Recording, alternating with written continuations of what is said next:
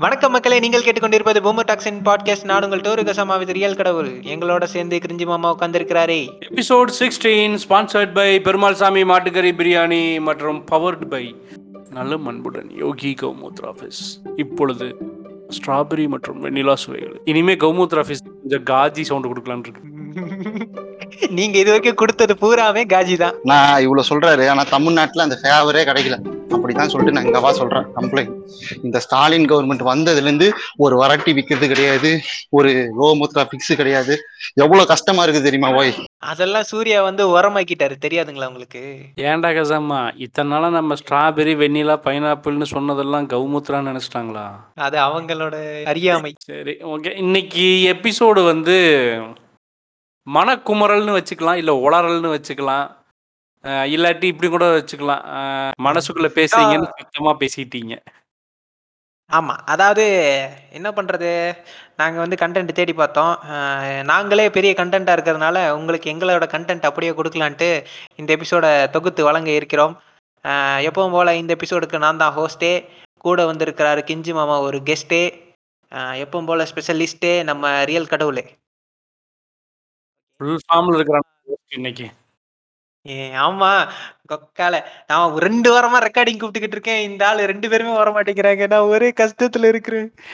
எப்படியாவது அது எபிசோடு போடணும். அது தவிர்க்க Instagram போய் முடியாத பாரியா தவிர்க்க முடியாத ஒரு பிரச்சனைனால போ அந்த ஒரு எபிசோடு போட முடியாம போயிருச்சு. அதனால அதை விட்டுட்டு. ஓகே.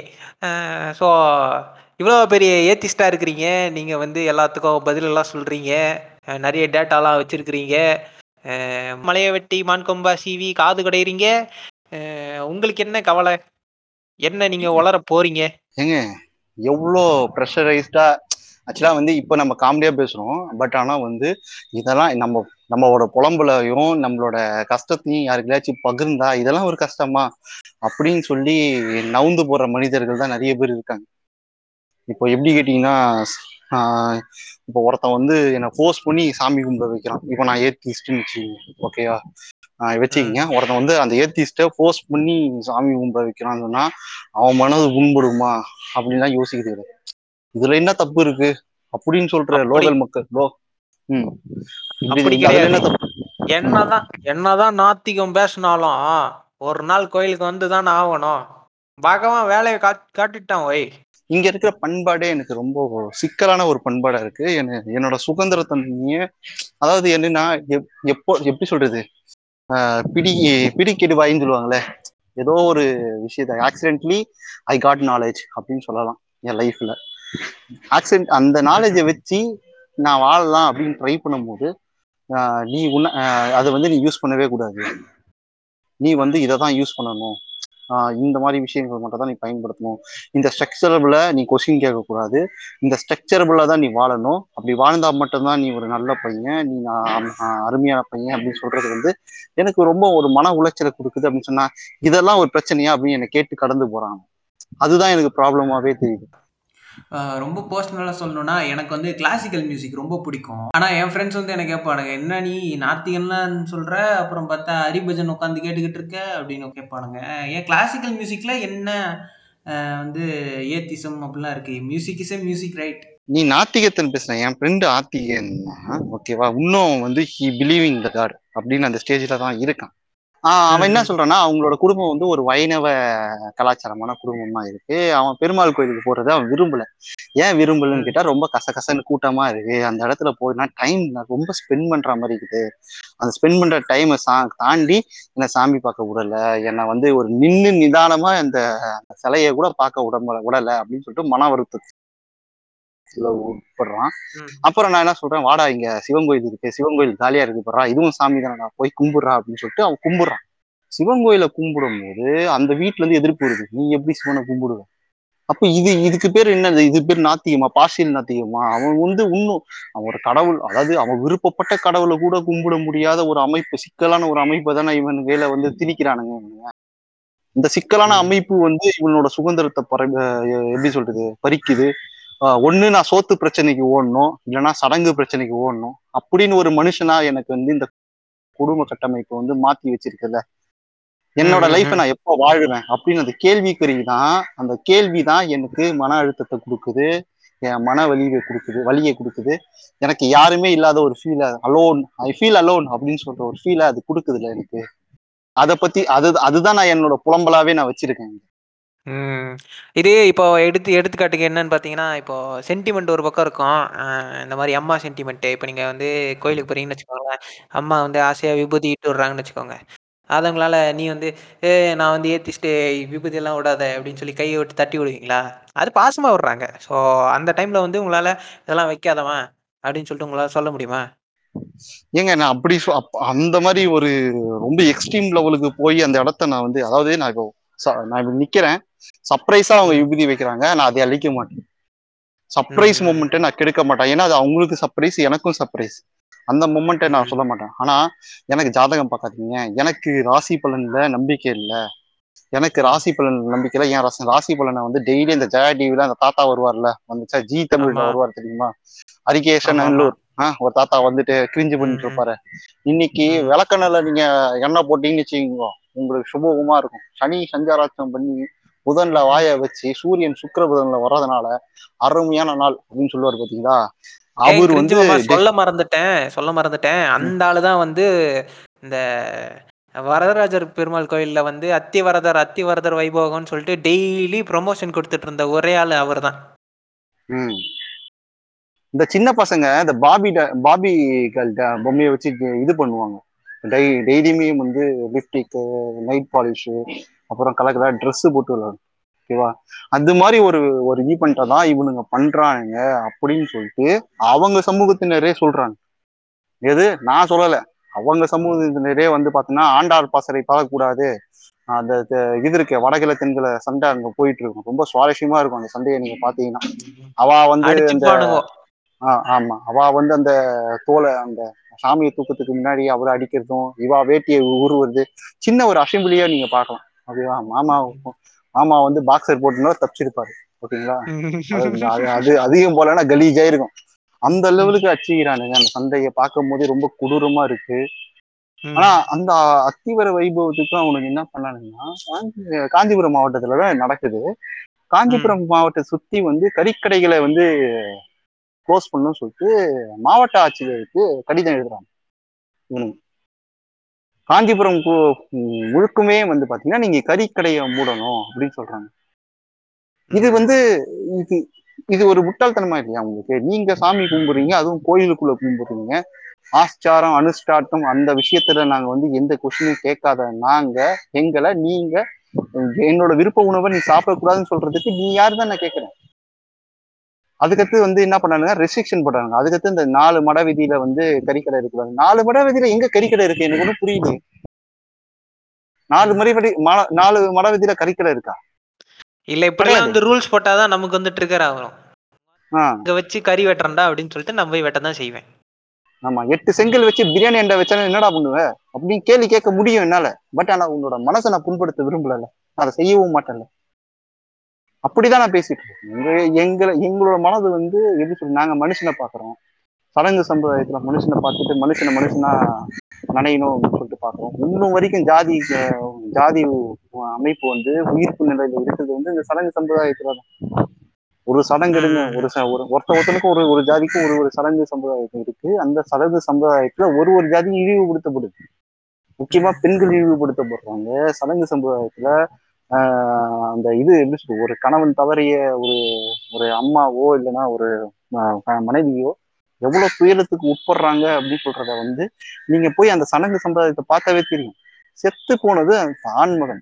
ஆண்மகன் சடங்கு செய்யலன்னா தப்பே கிடையாது. அது வந்து சரி ஓகே. அவர் இயற்கை எய்தினார். அவரை வந்து உழுக்குறீங்க, கழுவுறீங்க, குளிப்பாட்டுறீங்க, அபிஷேகம் பண்றீங்க ஓகே. உயிரோட இருக்கிற பசங்க ஒரு ஒரு பெண்ணை ஏன்டா துன்புறுத்துறீங்க? அந்த குடும்பத்தை ஏன் துன்புறுத்துறீங்க? 16 நாள் வரைக்கும் வச்சு செய்றானுங்க, நவுத்துறானுங்க. 3 மாசத்துக்கு அந்த பொ அவங்க வந்து அந்த பெண் வந்து வெளிய போகக்கூடாது சொல்றது. இந்த ம். மாரி ஒரு விஷயத்தெல்லாம் அவங்க சொல்றாங்க. முடி பெருசா வச்சிருந்தா அத வெட்டிக்கணும்னு சொல்றது. நீ யார்றா முதல்ல சொல்றதுக்கு? முடி பொறக்கும்போது இருந்ததுடா. ம். பொறக்கும்போதே முடி இருந்தது. நீ யார் சொல்றதுக்கு? நான் கேட்கிறேன். பொறக்கும் பொறந்த உடனே அழகு சாதனமா பொட்டு வச்சுக்கிறாங்க. பொறக்கும்போதே ம். இருக்குடா. உனக்கு என்ன பிரச்சனை தான் நான் கேட்கிறேன். இந்த மாரி ப்ராப்ளம்லாம் வந்து நெறைய இருக்கு. இதெல்லாம் எனக்கு மன வருத்தத்த குடுக்குதுன்னு நான் சொல்றேன். ரொம்பவே ஓகே. காண்டியா இருக்கிறானுங்க. அதாவது எப்படின்னா, இப்போ எனக்கு என்னன்னா நம்ம யாரோ ஒரு நண்பனை வந்து ஃப்ரெண்டு கூப்பிட்ருக்கான் ஏய் எனக்கு அந்த கோயிலுக்கு போகணும். அங்கே போய் பரிகாரம் பண்ணால் என் பிரச்சனை தீருங்கிறான். போகலாம் அப்படின்னு. ஏன் இந்த ஊரில் எதுவும் கோயில் இல்லையா? பண்ணாதில்ல இல்லை அந்த ஊரில் பண்ணாதான். சரி என்னமோ உன் இஷ்டம்ப்பா. நான் வந்து கருத்து சொன்னால் சண்டைக்கு வருவீங்கன்னு சொல்லிட்டு நான் கூட ட்ராவல் பண்ணி போகிறேன் அதாவது அது வந்து நான் வந்து அது ஒரு ட்ராவலாக பார்க்குறேன் ஏன்னா எனக்கு ட்ராவல் பண்ண பிடிச்சிருக்கு. ட்ராவலாக பார்க்குறேன் அங்கே கூடவே போகிறேன் அவன் கூட கோயிலுக்கும் போகிறேன் எனக்கு அங்கே உண்மையிலுமே வியந்து எப்பட்றா இப்படிலாம் கட்டியிருப்பானுங்க? எவ்வளோ பெருசு இருக்குது எப்படி கல்லில் உள்ள கட்டியிருக்கலாம் நான் அதை வந்து ஆர்கியாலஜிக்கல் ஒரு அமேஸ்மெண்ட்டாக பார்க்குறேன் அது ஆர்கியாலஜிக்கலி அது ஒரு வேறு லெவலில் இருக்கக்கூடிய ஆர்கியாலஜி அதை எனக்கு பு- பிடிச்சிருக்கு. அதை எக்ஸ்ப்ளோர் பண்ண விரும்புகிறேன் அதை இன்னும் கூட தெரிஞ்சுக்கணும்னு நினைக்கிறேன்.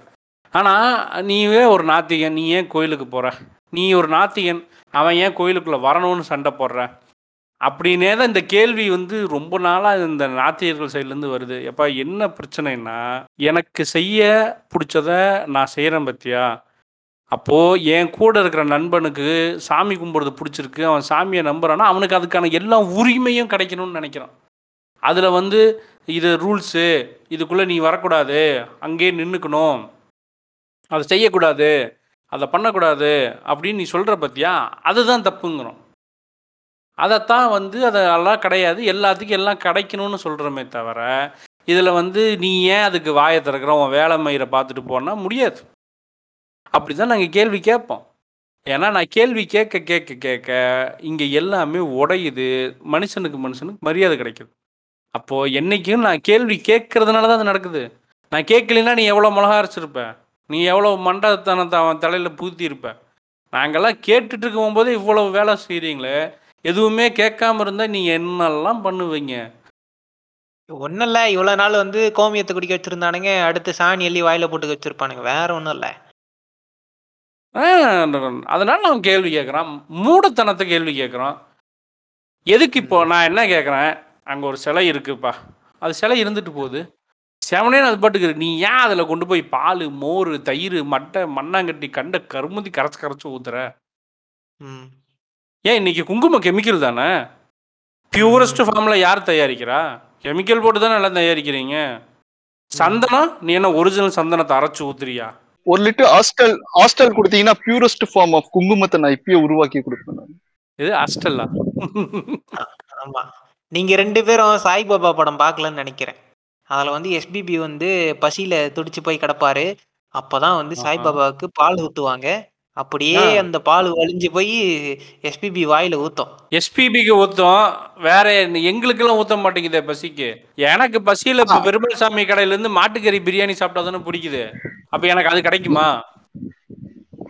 கடவுளே இதுதான் கடவுள். எனக்கும் டவுட்டு இங்க மார்க்கெட் பக்கம் மூட்டை தூக்குறாங்கல்ல. இது மாதிரி பக்கத்துல அங்க ஒரு கோயில் இருக்கு மாரியம்மன் கோயில் இருக்கு. சின்னதா ஒரு சாமி வச்சு சொல்லுவாங்க அங்க டெய்லியுமே அபிஷேகம் பண்ணிட்டு தான் இருக்குங்க. இது வரைக்கும் ஒரு மூட்டை தூக்குறவரு கூட பாத்தீங்கன்னா எனக்கு இந்த அபிஷேகம் பண்ணும்போது எனக்கு அப்படியே வயிறு அப்படியே குளிர்ந்துடுச்சு. எனக்கு அப்படியே எனர்ஜி கிடைச்சது அப்படின்னு ஒருத்தர் கூட சொல்றாரு போயிட்டு இந்த மாட்டுக்கறி பிரியாணி சாப்பிட்டாதான் எனர்ஜி வருதுன்னு சொல்றாரு. இங்கதான். கான்ஃபிளிக் வளர்ந்த எங்களுக்கு அதாவது பசி அடங்காட்டி தொலையுது. அங்கதான் ச- கோயில் வாசல்லே ஒரு குழந்தை பிச்சை எடுத்துட்டு பசியில வாழ் வாழ்னு கத்திட்டு இருக்குது. அது வயிறாது நிறைஞ்சுதா? இப்போ வந்து இவனுங்க வந்து யோகியனா மாறிடுவானுங்க. உனக்கு தான் இப்போ கை கால்லாம் இருக்குதுல்ல. எதுக்கு பிச்சை எடுக்கிற அப்படின்ட்டு யோகியனா மாதிரி அட்வைஸ் பண்ணுவானுங்க. உனக்கு தான் கையும் இல்லை காலும் இல்லை வாயும் இல்லை அதை திங்கிறதுக்கு எதுவுமே இல்லையா. அப்புறம் என்னத்துக்கு அங்கே அபிஷேகம் எல்லாம் பண்ணணும்? என்ன யூஸ் இருக்கு? அட எங்களுக்கு கடைசிக்கு அதை வெளியே வரதை பிடிச்சி திங்கிறதுக்காது யூஸ் இருக்கா? ஏன்னா பால் குங்குமம் விபூதின்னு எல்லா கருமத்தையும் ஒன்றுலையே கொட்டிடுறானுங்க. எல்லாத்தையும் ஒன்றில் கொட்டுறதுனால அதை நம்மளால் திங்கவும் முடிய மாட்டேங்குது. வாழைப்பழத்தையும் அதிலே கொட்டுறானுங்க. அதை திங்கவாது முடியுதா? இது நான் நான் என்ன கேட்குறேன் ஒரு ஆர்கியாலஜிக்கலாக அது அஸ்டானிஷிங்காக இருக்குப்பா சில. செம்மையாக இருக்குப்பா. அழகாக வடிச்சிருக்கான். ஏன் அதில் கண்ட இதையும் கொட்டி நீ வந்து அதை கேவலப்படுத்துகிற அவன் மட்டும்தான் உள்ளே போக முடியும்னு ஏன் சொல்கிறேன் கடவுள் பக்தி எனக்கு இருக்கு. நான் நேராக உள்ளே போகிறேன் சிலையை தொட்டு கும்பிட்றேன். நானே மாலை போடுறேன். எனக்கு ஆசை தீர கும்பிட்றேன். நான் பாட்டுக்கு வெளியே போயிடுறேன். பிரச்சனை முடிஞ்சது. அது வந்து நீங்க கட்டின கோயிலுக்கு நீங்க பண்ணுங்க. ஆகம விதி பயன்படுத்துற கோயிலுக்கு நீங்க பண்றதுக்கு நீங்க யாரு? கடவுளுக்கு கூட வந்து ஏன் உங்க அப்பன் கட்டினானா? உங்க அப்பன் கட்டினானா? இல்லையே. உன் தாத்தன் கட்டினானா? இல்லையே. கோயில் கட்டும் போகும்போது நான் தானே கட்டுறேன். கட்டி முடிச்சதுக்கு அப்புறம் எப்படி அகாம விதி வருது? நான் தானே கட்டி முடிக்கிறேன். நீ மந்திரம் ஓதுனதுக்கு அப்புறம் ஆகாம விதிங்கிற. நீ மந்திரம் ஓதுறதுக்கு முன்னால வரைக்கும் அங்க எல்லா ரைட்ஸும் எனக்கு இருக்கு. அப்போ உன் மந்திரம் தான் எனக்கு பிரச்சனை. உன் மந்திரத்தை தூக்கி போட்டு நீயும் வெளியே போய் நீ உழைச்சி தின்னுடா சனின்னு நீயும் போய் உழைச்சி தின்னு. தின்னுட்டு வந்து நீயும் வந்து மாலை போட்டு போ. யார் வேணாங்கிறா? ஏங்க நாங்க உழைப்போங்க. வேதபடி நாங்க உழைக்க கூடாதுன்னு போட்டிருக்கு. எங்களுக்கு வேர்வை தண்ணின்னா கொஞ்சம் அலர்ஜி வேற. அலர்ஜிட்டிக் சின்ன மேட்ரு இது. அதனால நாங்க உழைக்கல. அதுவும் யாருக்காக? இந்த லோக மக்களுக்காக தான் நாங்க சந்தியாவனம் பண்றோம். டெய்லி காலையில நாலு மணிக்கு. தேவை புண்டை இல்லை மாமா. நீங்க வெளியே போயின்னே இருங்கோ. என்ன ஏன் என்னை பார்க்க வர ஏன் பக்தை என்னைய பார்க்கட்டுங்கிறேன் நான் அவன் என்னையத்தான் பார்க்க வர்றான். நான் தான் கடவுள் அவன் என்னைய பார்க்க வர்றான். என்கிட்ட பேசட்டும் அவன் போகட்டும். நீ என்ன மயிருக்கு நடுவுல நிக்கிற? இப்படி சொல்லி சொல்லி தான் கொரோனாவை பரவ வச்சீங்க. அப்புறம் வந்து கேரளால வந்து வெள்ளம் வர வச்சிருக்கீங்க இன்னும் என்னதான் இந்த இந்த லோகத்துக்கு பண்ண போறீங்களோ நீங்க. கடவுள் is speaking here now man I am the கடவுள். வாட் ஆர் யூ டாக்கிங் கடவுளாகிய நான் சொல்கிறேன். நீ என்னத்துக்கடா புரோக்கர் பெயல வெளியே போ. I say you get out இல்லைங்க இப்போ ஒரு கோயில் இருக்குன்னு நீங்கள் சொன்னீங்களே இப்போ அந்த கோயிலில் வந்து சிலை வந்து அழகா இருக்கு. அதோட கார்விங் நல்லா இருக்குன்னு சொன்னீங்க. அந்த சிலை வந்து அது வெறும் சிலை தான் இப்போ அந்த சிலைக்கு உயிர் கொடுக்கணும்னா அதுக்கு யார் வேணும்? சரி உயிர் கொடு- எதுக்கு உயிர் கொடுக்கணும்னு தான் கேட்குறேன் சிலைக்கு உயிர் கொடுக்குற அளவுக்கு நீ புளுத்தியா? அப்போ உண்மையாலுமே ஒருத்தனை ஒரு குரங்கை கூட்டு வந்து அதை வந்து பவர் ஆக்கி காட்டு. அதை ச கடவுளாக்கி காட்டு. எனக்கு ஈக்குவலாக நான் எனக்கு ஈக்குவலாக அந்த குரங்கை உருவாக்கி காட்டு. குரங்கை பேச வை குரங்குக்கு புரிய வை. நீங்க நீங்க பேசுறதெல்லாம் பார்த்தா எனக்கு ரொம்ப கஷ்டமா இருக்கு. நான் ஜலசமாதி ஆகலான்னுக்கிறேன் ஐயா ப்ளீஸ்யா ப்ளீஸ்யா மூணு. ஆகுங்க ஒன்றும் பிரச்சனை இல்லை. ஆனால் என்னென்னா நீங்கள் வந்து ஜலசமாதிக்காண்டி தண்ணி எல்லாம் தேடி தண்ணியை கஷ்டப்படுத்தாதீங்க. இந்த செப்டிக் டேங்க் நிறைஞ்சிருக்கு. ஃபுல்லாக இருக்குது லாரி இன்னும் வரல. ஆக்சுவலாக ஆக்சுவலா இப்போ ஒரு மேட்ரு நான் உங்களுக்கு சொல்றேன். இந்த இவனுங்க அந்த பொங்கல் வைக்கிறது கிரிஞ்ச மட்டும் பேசுறேன். ஆடி மாசம் இப்போ போனதுனால நான் சொல்றேன். ஓகேங்களா? புரட்டாசி மாசம் இப்போ வர போயிட்டு இருக்கு அது சனிக்கிழமை சனிக்கிழமை இவனுங்க பண்ற கிரிஞ்சிகள் தொல்லை வந்து எனக்கு ரொம்ப தாங்க முடியல. ஓகேங்களா? என்ன பண்ணானுங்க? பொங்கல் வைக்கிறேன்னு சொல்லிட்டு போனானுங்க. ஓகேங்களா? வீட்டு வீட்டு மக்கள்லாம் போனானுங்க பொங்கல் வைக்க. சரிடா வைங்கடா அப்படின்னு சொல்லிட்டு போனேன். வரட்டி வாங்கணும் அப்படின்னு சொன்னாங்க. அது வரட்டியா? ஏய் என்னடா சொல்ற? தொண்ணூத்தி தொண்ணூத்தஞ்சு பர்சன்டேஜ் கேஸ் கலெக்ஷன் கொண்ட ஒரு மாநிலத்துல வரட்டி எங்க விற்கும் எனக்கு தெரியலடா. ஏன்னா நான் ஒரு டவுன்ஷிப்பு நகர கட்டமைப்புல வாழ்ற ஒரு மக்களா தான் நாங்க இருக்கோம். ஒரு அப்பார்ட்மெண்ட் லைஃப் தான் லைஃப் ஸ்டைல தான் நான் வாழ்ந்துட்டு இருக்கேன். அப்படி இருக்கும்போது நான் எப்படா வரட்டி தேடுவேன் அப்படின்னு சொன்னா இங்க போ. அந்த அந்த கோயிலுக்கு போ. இந்த கோயிலுக்கு போ அப்படின்னு சொன்னேன். அவன் போய் கேட்டா வரட்டிலாம் அவன் வந்து சிரிக்க. என்னை பார்த்து பார்த்து நெக்ரா சொல்ல என்னது வரட்டியா அதான் ஏன்பா யூஸ் பண்றீங்க? பொங்கல் வைக்கினா கேஸ்ல வைய? ரெஸ்ட் வந்து அங்க வந்து கருப்பனை கொளுத்தி கும் கும்பிடு அப்படின்னு சொல்லிட்டு எனக்கு அட்வைஸ் பண்றான் அவன். எனக்கு எவ்வளவு கஷ்டமா இருக்கும் கொஞ்சம் யோசிச்சு பாருங்க கடவுள். விரட்டி வாங்க போனது. வரட்டி வாங்க போன இடத்துல மாமா பல்பு வாங்கிட்டு வந்திருக்காரு. இல்ல இது இந்த கிரிஞ்சு ஒரு பக்கம் இருந்தாலும் இந்த புரட்டாசி மாசம் வெஜிடேரியன் தான் சாப்பிடணுன்ட்டு இவனுக்கு ஒரு கூத்து ஒன்று பண்ணுவானுக்கு இதுல எதனா ரூல் இருக்கா? லைக் இப்போ புரட்டாசி மாதம் வந்து வெஜிடேரியன் சாப்பிட்டா தான் வந்து டைஜஷன் ஆகும். நான்வெஜ் சாப்பிட்டா டைஜஷன் ஆகாது. அப்படின்னு எதனா வந்து சயின்ஸ் சயின்டிஃபிக்காக ப்ரூஃப் எதனா இருக்குதா?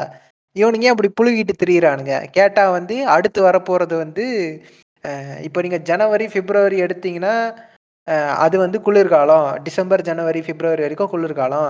மார்ச் ஏப்ரல் மே வந்து கடும் நான் ரொம்ப சிம்பிளாக சொல்கிறேன் அவனு அவனு கான்செப்ட்லேயே கேட்குறேன் நீ என்ன சொல்கிற கிருஷ்ணன் வாய்க்குள்ளே தான் உலகமே இருக்குங்கிற. அப்போது உலகத்தை படைச்ச ஒரே கடவுள் கிருஷ்ணன் மட்டும்தான். கரெக்டா ம். வேற யாரும் கிடையாது. அப்படிதான் நீ சொல்ற. அப்போ அவ்வளோ பெரிய லாடு லபக்கு கிருஷ்ணனா இருந்தா கிருஷ்ண பகவான் வந்து இயேசுவோ இல்லை நான் வந்து அல்லாவோ உருவாக விட்டுருக்க கூடாது உலகம் முழுக்க கிருஷ்ணனை ஃபாலோ பண்ணுற மக்கள் மட்டும்தான் இருக்கணும்.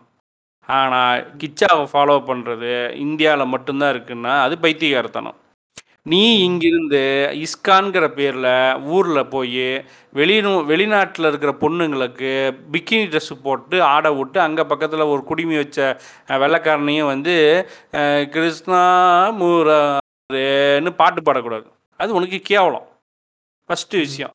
அதோட முக்கியமான விஷயம் அதே மாதிரி இங்கே புரட்டாசி அப்படின்னு நீ வந்து ஃபாலோ பண்ணணும்னா உலகம் முழுக்க ஃபாலோ பண்ணணும் அப்படி யாருமே ஃபாலோ பண்ணுறது இல்லையா அங்கே இருக்கிறவன் எவனும் செத்து போகலையே. நல்லா தானே இருக்கான் உன்னை விட நல்லா இருக்கான். நீ தான் ஆவரேஜ் இந்தியனோட ஆயுஸ் எவ்வளோ இருக்குது? லைஃப் ஸ்பேன் எவ்வளோ? அறுபது தான் இருக்குது. அதான் அறுபது வந்திருக்கு இப்போ. இவ்வளோதான் இருக்கு. இதுதான் ஆவரேஜ் லைஃப் ஸ்பேனு சரியா? ஆனால் ஃபாரின்ல ஆவரேஜ் லைஃப் ஸ்பேன் எண்பத்தஞ்சு தாண்டி போயிட்டு இருக்குது. அவன். மாட்டுக்கறியும் போர்க்கும் வச்சு சாத்து சாத்துன்னு சாத்திட்டு இருக்கிறானுங்க. எந்த பிரச்சனையும் கிடையாது. அதுவும் இல்லாமல் சைனாலாம் போனால் தொண்ணூறு அசால்ட்டாக அடிச்சிட்டு இருக்கிறானுங்க. சைனால அதிகமாக சாப்பிட்றது போர்க்கு. பீஃப் கம்மி. போர்க்கு தான் அவன் அதிகமாக சாப்பிட்றான். அவன் தொண்ணூறு அடிச்சிட்டு இருக்கிறான். நீ என்ன இருக்கிற? சக்கரை பொங்கல் சாப்பிட்டு தாங்க இப்படி கண்டதை சாப்பிட்டு தாங்க கொரோனாவை எங்களுக்கு எல்லாம் தொத்த விட்டீங்க. இருந்துட்டு போகுதுடா மயிறு அவன் சாகலையே. நீ தானே இங்கே அதுக்கும் சாகுற. அதுலயும் அவன் தானே தப்பிச்சிட்டான். அதுலயும் நீ தானே செத்துக்கிட்டு கிடக்க. What is your card blocking over here card காடை பார்த்து கேட்குற மாதிரி வச்சுக்கிடாதீங்கடா. I can do anything about this அழகா ஒரு வீடு அதாவது உலகத்தில் எல்லாத்தையும் வச்சு குளிர் வெயில் மழை காற்று நல்ல ஹியூமிடிட்டின்னு அத்தனையும் வச்சு ஒரு வீட்டை கொடுத்து சந்தோஷமாக வாழுங்கடான்னா கிறுக்கு புண்டை மாதிரி இதில் நொட்டை அதில் நொட்டை ஓமத்தை வளர்த்துறேன் மயிரை வளர்த்துறேன் இதை கொளுத்துறேன் அதை கொளுத்து அப்படி இப்படின்னு சொல்லி எரித்து கண்ட கருமத்தையும் பண்ணி மனுஷனுக்கு மனுஷனை அசிங்கப்படுத்தி கேவலப்படுத்தி இதுக்கு ஒருத்தன் வந்து ஏன்டா இப்படிலாம் பண்ணுறீங்க கிறுக்கு புண்டைகளா? அப்படின்னு சொல்லி ஒரு ஆள் கேள்வி கேட்க வச்சு அந்த ஆளையும் திரும்பி போட்டு அடிச்சுக்கிட்டு கிடக்கானு எவனா ஒருத்தன் யோசிச்சா அவனையும் போட்டு அடிச்சுக்கிட்டு கிடக்குறானு யாரா நீங்கெல்லாம் எங்கிருந்தா எப்படா வந்தீங்க இந்த பூமிக்கு? டேய் ஸ்டூபிட் உமன்ஸ்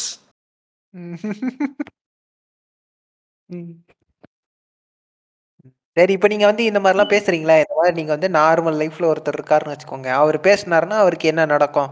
அவரோட ஃப்ரெண்ட்ஸ் எல்லாம் வந்து அவரை என்ன மாதிரி ட்ரீட் பண்ணுவாங்க? அவரோட அவரோட ஃபேமிலி வந்து அவரை என்ன மாதிரி ட்ரீட் பண்ணும்? அது ஒரு பக்கம் இருக்கட்டும். இப்போது ஒருத்தன் வந்து இப்போ இப்போ நிறைய நீங்கள் ஃபேஸ்புக்கு இன்ஸ்டாகிராம் நிறைய பார்த்துருப்பீங்க. அதெல்லாம் வந்து என்ன பண்ணுவானுங்க? பயோவில் வந்து Black கலர் ஆர்ட் ஒன்று போட்டுப்பானுங்க. ஆம் ஏத்திஸ்ட் அப்படின்னு போட்டுப்பானுங்க. அது வந்து பெருமைன்ற மாதிரி இப்போ எல்லாரும் சேர்த்துக்கிறானுங்க. இதெல்லாம் நீங்க எப்படி பாக்குறீங்க முத கேள்விக்கு பதில் சொன்னீங்க முத கேள்விக்கு மட்டும் பதில் சொல்லுங்க. இப்போ நீங்க வந்து ஏத்திஸ்டா இருக்கிறீங்கன்னு வச்சுக்கோங்க. எக்ஸாம்பிளுக்கு நீங்க எல்லாம் ஏத்திஸ்டா இருக்கிறீங்கன்னா உங்கள் நட்பு வட்டாரத்தில் உங்களை எப்படி ட்ரீட் பண்ணுறானுங்க அதுக்கு மட்டும் பதில் சொல்லுங்க. இல்லைங்க ரொம்ப மட்டமாக பார்க்குறாங்க அதாவது எப்படின்னு கேட்டிங்கன்னா ஏத்திஸ்ட்னு சொல்கிறதே வந்து முதல்ல நான் மட்டும் ஏத்திஸ்ட் இப்போ நான் ஏத்திஸ்ட்னு சொல்கிறதுக்கு காரணம் வந்து எனக்கு ஒரு தனிப்பட்ட காரணம் இருக்குது ஓகேங்களா? நான் வந்து இங்கே இருக்கிற மக்களை வந்து சமத்துவமாக பார்க்கறதுக்கு இங்கே இருக்கிற மதம் வந்து அலோவ் பண்ணலை. என்னைக்கான மதம் அலோவ் பண்ணதுனால அல்ல அலோவ் பண்ணாததுனால நான் ஏத்திஸ்ட்னு டிக்ளேர் பண்றதுக்கான ஒரு சுச்சுவேஷன்ல தள்ளப்படுறேன் அதனால நான் ஏபிஎஸ்னு சொல்றேன். ஓகேங்களா? ஆனா இங்க நிறைய பேர் வந்து இந்த மாதிரி விஷயத்துக்காக ஏத்திஸ்ட்னு சொல்லல. அதுக்கு பற்றி அதுக்கு பதிலாக என்ன சொல்றாங்கன்னா ஐ சயின்ஸ் சயின்ஸ் வழியில நான் ஏத்திஸ்டா இருக்கேன். சயின்ஸ் வழியில காடு என்பது ஒரு பொய். அதனால நான் ஏத்திஸ்டா இருக்கேன் அப்படின்னு சொல்றான். எனக்கு அது கூட ஓகேன்னு நான் சொல்லுவேன். என்ன? எப்படி பார்ப்பானுங்க? கிறுக்கு கோதியை எவனோ ஒருத்தன் வந்து உளறிட்டு இருக்கிறான் பார் அப்படிம்பானுங்க. அது இல்லாட்டி வந்து எனக்கு பிடிச்சிருக்கு நான் ஃபாலோ பண்ணுறேன் உனக்கு என்ன பிரச்சனை? உனக்கு பிடிக்கலன்னா விட்டுரு. என்னை ஏன் தொந்தரவு பண்ணுற அப்படிம்பானுங்க. ம். அப்புறம் வந்து இது எங்கே இருந்தாலும் இங்கே தான் ஒரு நாள் வரணும்பானுங்க. அப்புறம் இவனுக்கு எல்லாம் ஒரே ஒரு எக்ஸாம்பிள் இருக்குது ம். ஒரு ரெண்டு எக்ஸாம்பிள் கையில் வச்சு சுற்றுவானுங்க ஒன்று ரெண்டு. அஹ் பாரதிதாசன் என்ன ஆனார் பாத்தியா? ம். அப்படிம்பானுங்க. அப்புறம் வந்து அண்ணா உங்கால் அண்ணாவே என்ன சொன்னார் ஒன்றே குலம் ஒருவனே தேவன். அதான் வந்து தான் ஆகணும். இங்கே தான் வரணும். சரணாகிதியை அடைஞ்சே ஆகணும் அப்படின்னு. ஆனால் சரணாகதி அடையாமல் எத்தனையோ ம், லட்சக்கணக்கான பேர் இன்னைக்கு இருக்கிறானுங்க. செத்தும் போயிட்டாங்க அவங்களாங்கிறது வந்து இந்த மரம் மண்டைகளுக்கு எப்போ புரியுங்கிறது தான் எனக்கு சிரிப்பாக இருக்கும். ம். இல்ல நான் நான் வந்து இந்த மாதிரிலாம் பேசும்போது வந்து என்ன நடக்குதுன்னா நான் இருக்கிற ஏரியா வந்து ஒரே என்ன சொல்றது இந்த ஆத்திகவாதிகள் அதிகம் சூழ்ந்து வாழும் ஒரு அக்ரகாரம் மாதிரி தான் அந்த இடம். அந்த ம். இடத்துல வந்து நான் அதெல்லாம் பேசுனேன்னு வச்சுக்கோங்களேன் அவனுங்க என்ன பண்ணுவானுங்க என்னை வந்து ஒரு மாதிரி ட்ரீட் பண்ண ஆரம்பிச்சிருவானுங்க. இவன் ஊர் பாரு அந்த ஆமா அஹ், இவன் பாரு இந்த மாதிரி பேசிக்கிட்டு இருக்கான். ஏய் இங்க பாருங்களேன் ஃப்ரெண்ட்ஸ் ஏதோ வித்தியாசமா இருக்குன்ற மாதிரி என்ன ட்ரீட் பண்ணுவானுங்க. அதுக்கப்புறம் வந்து ஃப்ரெண்ட்ஸ் ஜோன் வந்து ரொம்ப கம்மியாக ஆரம்பிச்சிருச்சு. இவன் ஏத்திஸ்டே இவன் வந்து கோயிலுக்கெல்லாம் வரமாட்டான் அப்படின்னு ஏன்னா வந்து இவன் இவனுங்களே சைட் அடிக்க தான் போவானுங்க. சைட் அடிச்சுட்டு சுண்டல் தின்ட்டு வரதுக்கு தான் போவானுங்க. நீங்க சொல்லுங்க ம், ஒரு இளவட்ட வயசுல வந்து உங்களுக்கு சைட் அடிக்க தோணுமா? தோணாதா? ஓசியில சுண்டல் கொடுத்தா சாப்பிட தோணுமா? தோணாதா? சரி அங்கிட்டு போய் சுண்டலை திங்கலான்னு பார்த்தீங்கன்னா அங்கே ஒரு மாமா ஒருத்தர் இருப்பார். அவர் வந்து கீழே எல்லாரையும் உட்கார வச்சுட்டு இவர் அப்படியே சுண்டலை வாரி இறப்பார். அப்படியே மேலே வந்து தூக்கி போடுவார்.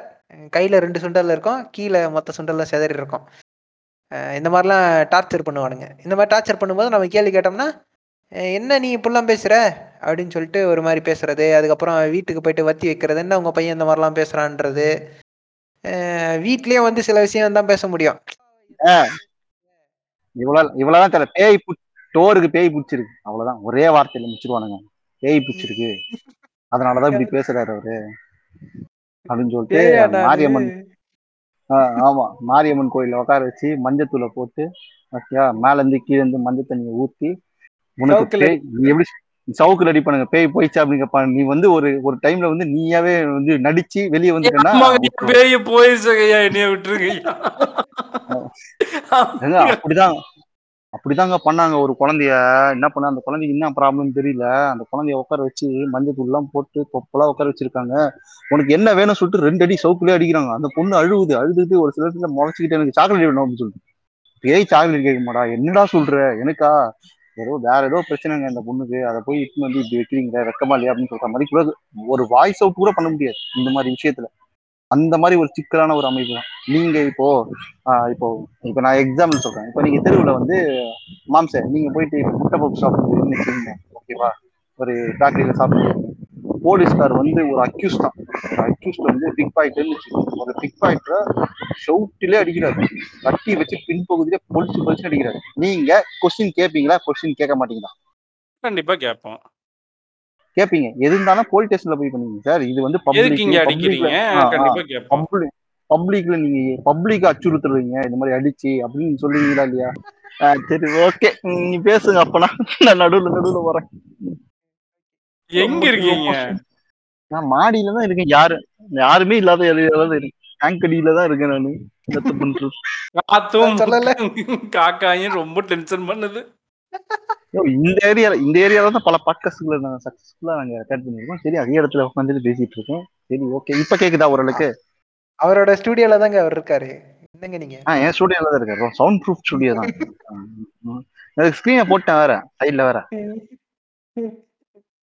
தாத்தாவோட வேஷ்டியா ஆமா ஆமா. சரி இது ஒரு. பக்கம்.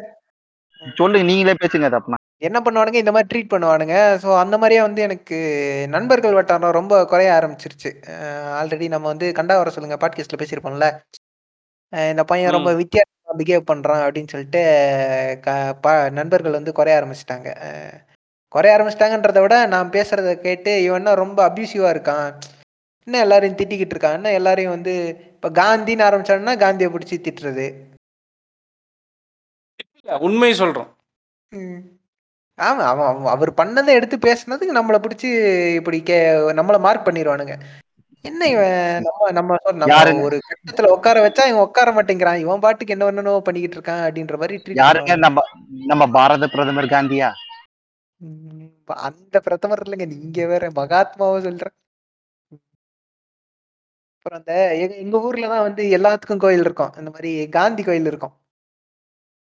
வியாழக்கிழமை இந்த மாதிரி சாயங்காலம் போயிட்டு பஜனை பண்ணிட்டு கல்கண்டு அப்புறம் அந்த ஒடிச்ச கடலை இல்ல நீ இதை சொன்னங்காட்டிக்கு நான் சொல்றேன். போன வாரம் வந்து அண்ணா பிறந்த நாள் வந்துச்சு இல்லையா? ஆமா. அண்ணா பிறந்த நாள் வந்திருந்தப்போ நான் ஸ்டேட்டஸ்ல வந்து வச்சிருந்தேன். ம். அது வந்து தப்பா பேசினேன். அஹ் ஒரு ஸ்டேஜுக்கு மேலே வந்துட்டு நான் ஒன்று சொல்லிட்டேன்னா வேலையை பார்த்துட்டு போயிடு. தேவையில்லாததுல வந்து தலையிடாத. உனக்கு ஆயிரம் பிடிச்சிருக்கலாம். எனக்கு ஒன்று பிடிச்சிருக்கு அப்படின்னா நான் ஒன்று வச்சுட்டு போகிறேன் அப்படின்னு சொன்னால் அது அடுத்தவங்களோட விருப்பம். அதை வந்து என் கண்ணில் படுது அப்படின்னா. அப்போ நீ வந்து என்ன பண்ணு? என்னை அன் பிளாக் பண்ணிவிடு இல்லாட்டி மேலே தள்ளி விட்டு போயிரு. உனக்கு ஆயிரம் ஆப்ஷன் இருக்குது என்னை வைக்கக்கூடாதுன்னு சொல்கிறதுக்கு எனக்கு உனக்கு எந்த உரிமையும் கிடையாது. அது என்னோட சந்தோஷம் என் விருப்பம் நான் என்ன வேணால் வைப்பேன். அப்போது வந்து எனக்கு வந்து நீ வந்து கண்ட கருமத்தையும் வைப்ப வியாழக்கிழமை ஒரு கருமத்தை வைக்கிற எனக்கு பிடிக்கல நீ வைக்காதுன்னு சொன்னால் கேட்குறியா இல்லை இல்லை. உனக்கு எப்படி வைக்கிறது உன் உரிமையும் அதை மறுத்து பேசக்கூடாது அப்படிங்கிறது உனக்கு ஒரு இடமா இருக்கோ அது மாதிரி நான் வைக்கும் போது அதை வந்து நீ வந்து இப்படி வந்து என்ன வைக்காதே நீ சொல்லாத அப்படின்னு சொல்லிட்டேன் அது ம். கடைசியில் ஆர்கியூமெண்ட்டாக போய் ஒரு ஆல்மோஸ்ட் வந்து ஒரு இருபது இருபத்தி ஒரு வருஷம் சின்ன வயசுல இருந்து ஆன நட்பு வந்து நட்பு முறிவாயிருச்சு.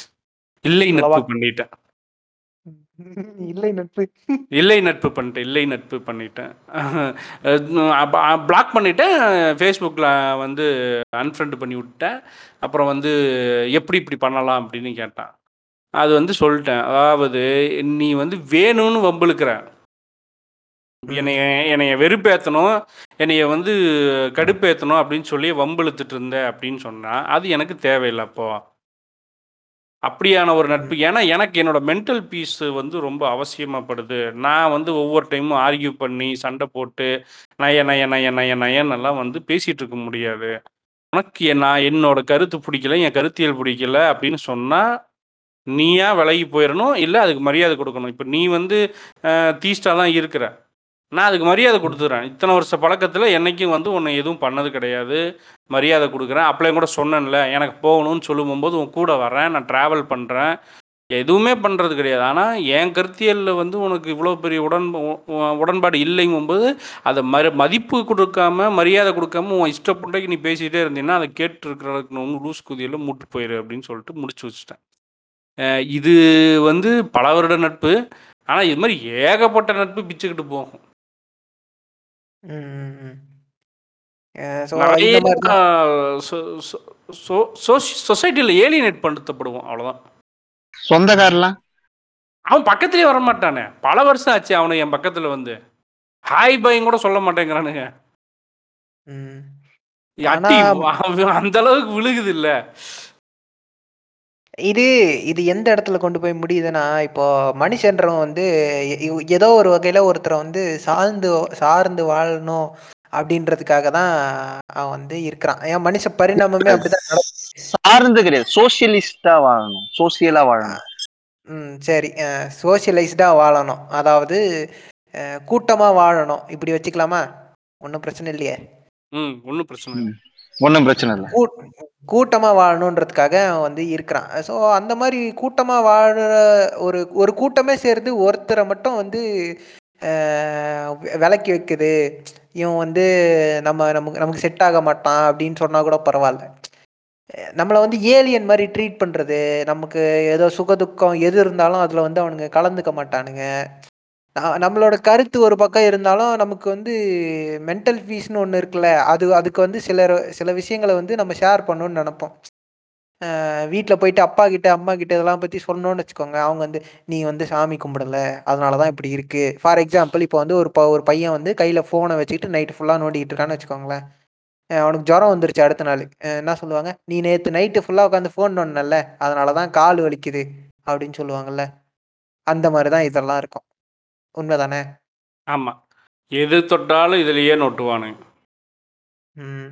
நீ நீ வந்து அன்னைக்கு வந்து லாரியில வந்து ஏன் எலுமிச்சம்பழம் வச்சிருக்கிறாங்கன்னு கேட்டலடா அதனால தான்டா உனக்கு வந்து லாரி வந்து உன் கார் பின்னாடி இடிச்சிருச்சு அப்படின்னு சொல்லுவானுங்க. இந்த மாதிரி வெறி ஏத்துறது தே- தேவையில்லாத ஒன்றத்தை கொண்டாந்து எதனா லிங்க் போடுறது லிங்க் போடுறதுல இவனுங்க வந்து பெ- பெரிய ஒரு கெட்டிக்காரனுங்க. ஜோசிக்காரனே தோத்தான்ற மாதிரி இருக்கும். இவங்க ஜோசியம் பார்க்க போனான்னு வச்சுக்கோங்களேன். இப்போ எனக்கே தெரியும் நான் என்ன பண்ணுவேன்? இப்போ என் வயசு என்ன? இப்போ நான் என்ன படிச்சுட்டு இருக்கேன்? என்ன வேலைக்கு போயிட்டு இருக்கேனான்றதெல்லாம் எனக்கே தெரியும். என்கிட்ட கேட்டாலே நான் சொல்லுவேன் அடுத்து நான் என்ன பண்ண போறேன்ட்டு. அதை விட்டுட்டு இவங்க என்ன பண்ணுவாங்க? போயிட்டு ஜோசியக்காரங்கிட்ட கேட்பாங்க. இந்த மாதிரி பையன் வந்து இதெல்லாம் பண்ணுறான் இந்த இடத்துல இருக்கிறான். ஒரு நல்ல வேலை கிடைக்குமா? இதை விட ஒரு நல்ல வேலை கிடைக்குமா? இதை விட நல்ல சம்பளம் கிடைக்குமா? அப்படின்னு சொல்லிட்டு ஜோசியக்காரங்கிட்ட கேட்கறது. அவனுக்கு வந்து ஒன்றும் இல்லை. இதை வந்து பொதுவாக ஒருத்தங்கிட்ட கே பேசினாலே அவனுக்கே தெரியும்.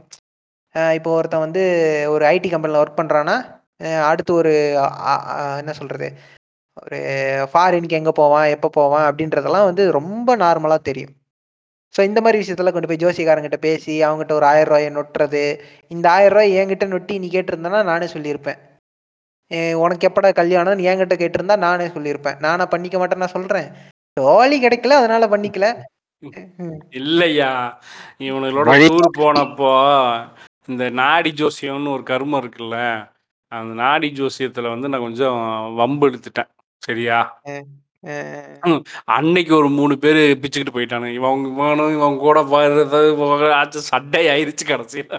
நான் போய் என் பேர் எல்லாத்தையும் எனக்கு நான் ரெலவெண்ட்டாக சொல்லி அவன் வந்து நான் எ- அதாவது ஆக்சுவல் என்னோட ஐடென்டிட்டி எல்லாத்தையும் மறைச்சு வேற ஒரு ஐடென்டிட்டியை சொல்லி அதுக்கு இவனுக்கு நாடி ஜோசியம் பார்த்து சொல்லி எல்லாம் முடிச்சதுக்கு அப்புறமேலு ஏன்டா என் பேரையே கண்டுபிடிக்க முடியல. இவன் சொல்கிறத வச்சு தான் நீங்கள் உங்கள் வாழ்க்கை விளங்குன்னு நினைக்கிறீங்களா? அப்படின்னு கேட்டேன்.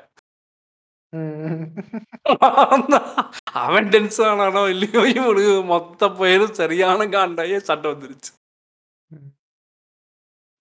அதாவது என்ன பிரச்சனைனா இவனுக்கு காசை வேஸ்ட் பண்ணுறாங்க கண்ணுக்கு முன்னால் தேவையில்லாம அது பொய் அப்படின்னு நம்ம சொல்ல முயற்சி பண்ணுறோம் உன் காசு நீ சரக்கு வாங்கி குடி இது தம்மு வாங்கி அடி நீ உன் ஹெல்த்தை நாசமே பண்ணு பிரியாணி சாப்பிடு சிக்கன் சாப்பிடு நாலு பேண்ட் சட்டை வாங்கி போடு என்ன இளவு கருவாந்திரமா பண்ணுறா ஆனால் அது ஏமாந்து போய் ஒருத்தங்கிட்ட ஏன் கொடுக்குற அப்படின்னு கேட்குறான் அதுக்கு கோச்சிக்கிறானுங்க இல்ல நான் என்ன சொல்ல வரேன்னா அதுல மட்டும் நான் லைட்டா மாறுபடுறேன். இப்போ நீங்க அது அவன் கண்ட எவனோ ஒருத்தன் எவனே தெரியாது.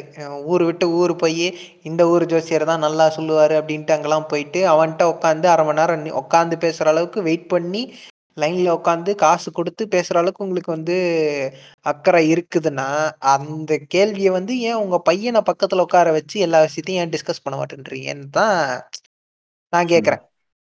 சந்தோஷ் இப்படி பண்ண- சுப்பிரமணியம் ம். சந்தோஷ் சுப்பிரமணியமா? ஏய் நீங்க வேறங்க. இல்லைங்க இதாங்க உண்மை. நீங்க நீங்க அஹ், இப்ப எத்தனை வீட்ல வந்து அப்பா அம்மாக்களோட பசங்க வந்து பேசுறாங்க? பையனா இருக்கட்டும் பொண்ணா இருக்கட்டும். இந்த பசங்களுக்கு வந்து அம்மானா ரொம்ப பிடிக்கும். அம்மா கிட்ட ஷேர் பண்ணுவாங்க. அதெல்லாம் ஒரு நொன்னையும் கிடையாது. ரஃப் நோட்ல கடைசி பக்கம் யாரு பாக்குறா? இந்த பேரண்ட்ஸ் அப்படியா?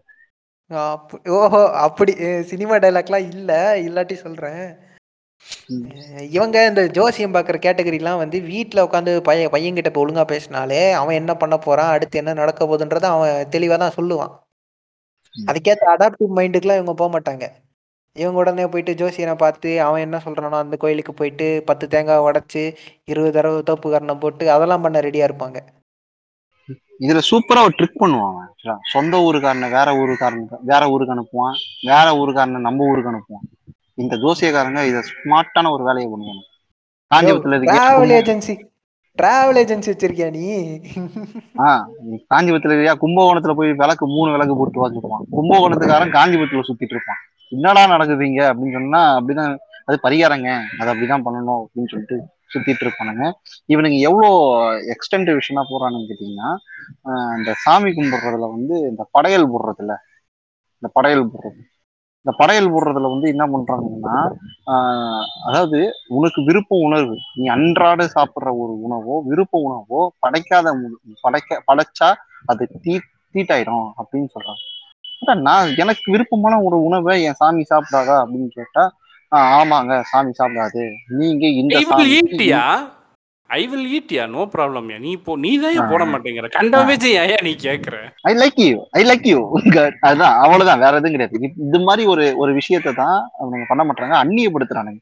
நம்மள எப்பவுமே அந்த கோட்டுக்கு வெளியே நிக்கிற விஷயத்த உங்க வீட்ல செஞ்சா கூட உங்க மனசு மனசுல இருக்கிற அந்த மனசை தாண்டி மனசோட கனெக்ட் ஆகணும்ல. காடு வந்து கனெக்ட் ஆனா தானே வந்து அது காடாவே தெரியும் உனக்கு. அந்த காடோட கனெக்டிவிட்டியை இவனுங்களே அறுத்து விட்டுறானுங்க. அறுத்து விட்டு கோடை போட்டு நல்லா ஸ்ட்ராங்கா கோடை போட்டுறானுங்க. வெல்டு பண்ண மாதிரி ஒரு ஒரு டோரை போட்டுறானுங்க. போட்டு விட்டுட்டு இவனுங்களே வந்து உனக்குள்ள நம்பிக்கை இல்ல. நீ ஏன் நம்ப மாட்ற? உனக்கு ஏன் நம்பிக்கையே வரல? அப்படிலாம் கேள்வி கேட்பானுங்க. பாத்துருக்கீங்களா காடு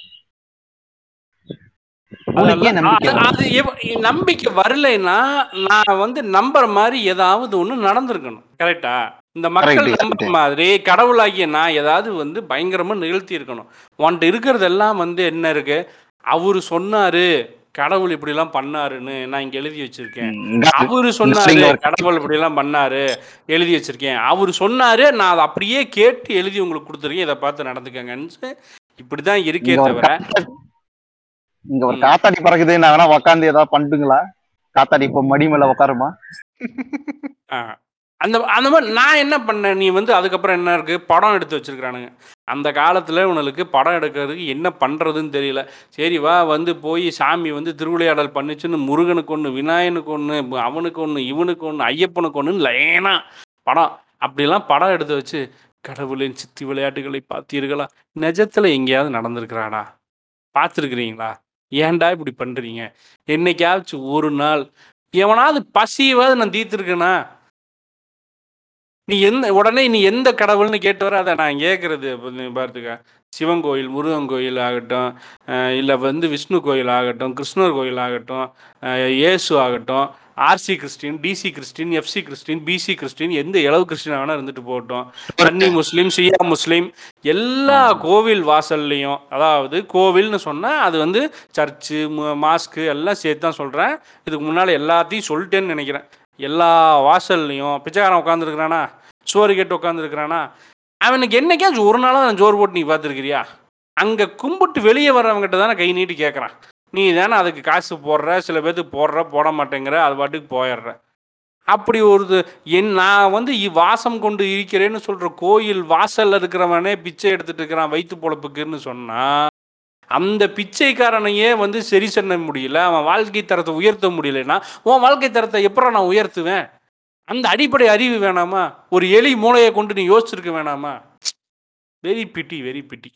அது தெரிஞ்சு அது தெரிஞ்ச ஓய் நான் வந்து துர்கா ஸ்டாலினோட விளக்கு போட்டதுனாலதான் ஸ்டாலின் வந்து முதல்வர் ஆனாரு அப்படின்னு பொய் சொல்லி தெரியுறேன் அது தெரிஞ்சா நான் அது மாதிரி சொல்ல மாட்டேன்ல. இந்த அடிப்படை புரிதலை தான் ஒரு நாத்திகன் வந்து என்ன பண்ணுறான் கூட இருக்கிற ஆத்திகனுக்கு புரிய வைக்க முயற்சி செய்கிறான் ஏ இல்லைடா இது இப்படி இருக்குடா நீங்களா புரிஞ்சுக்கங்கடா படிச்சிருக்கிறீங்கடா. நீ நானெல்லாம் ஒன்றா சேர்ந்தாண்டா படித்தோம் படித்த இடத்துல நம்ம யோசிக்கணும்டா. யோசிக்காமல் இருக்கக்கூடாது அப்படின்னு சொல்கிறான் ஆனால் அவனுங்களை ஏலியனேட் பண்ணிடுவானுங்க உண்மை. அப்போ நீங்க சொல்றபடி பார்த்தீங்கன்னா இந்த உலகத்துல இருக்கிற ஒரு மூணு பர்சன்ட் சிறிய இனம் அதாவது ஏத்திஸ்ட்னு சொல்ற இந்த ஏலியன் இனம் வந்து அஹ், பொதுமக்களால வந்து ரொம்ப ஒதுக்கப்படுதுன்னு சொல்லலாமா?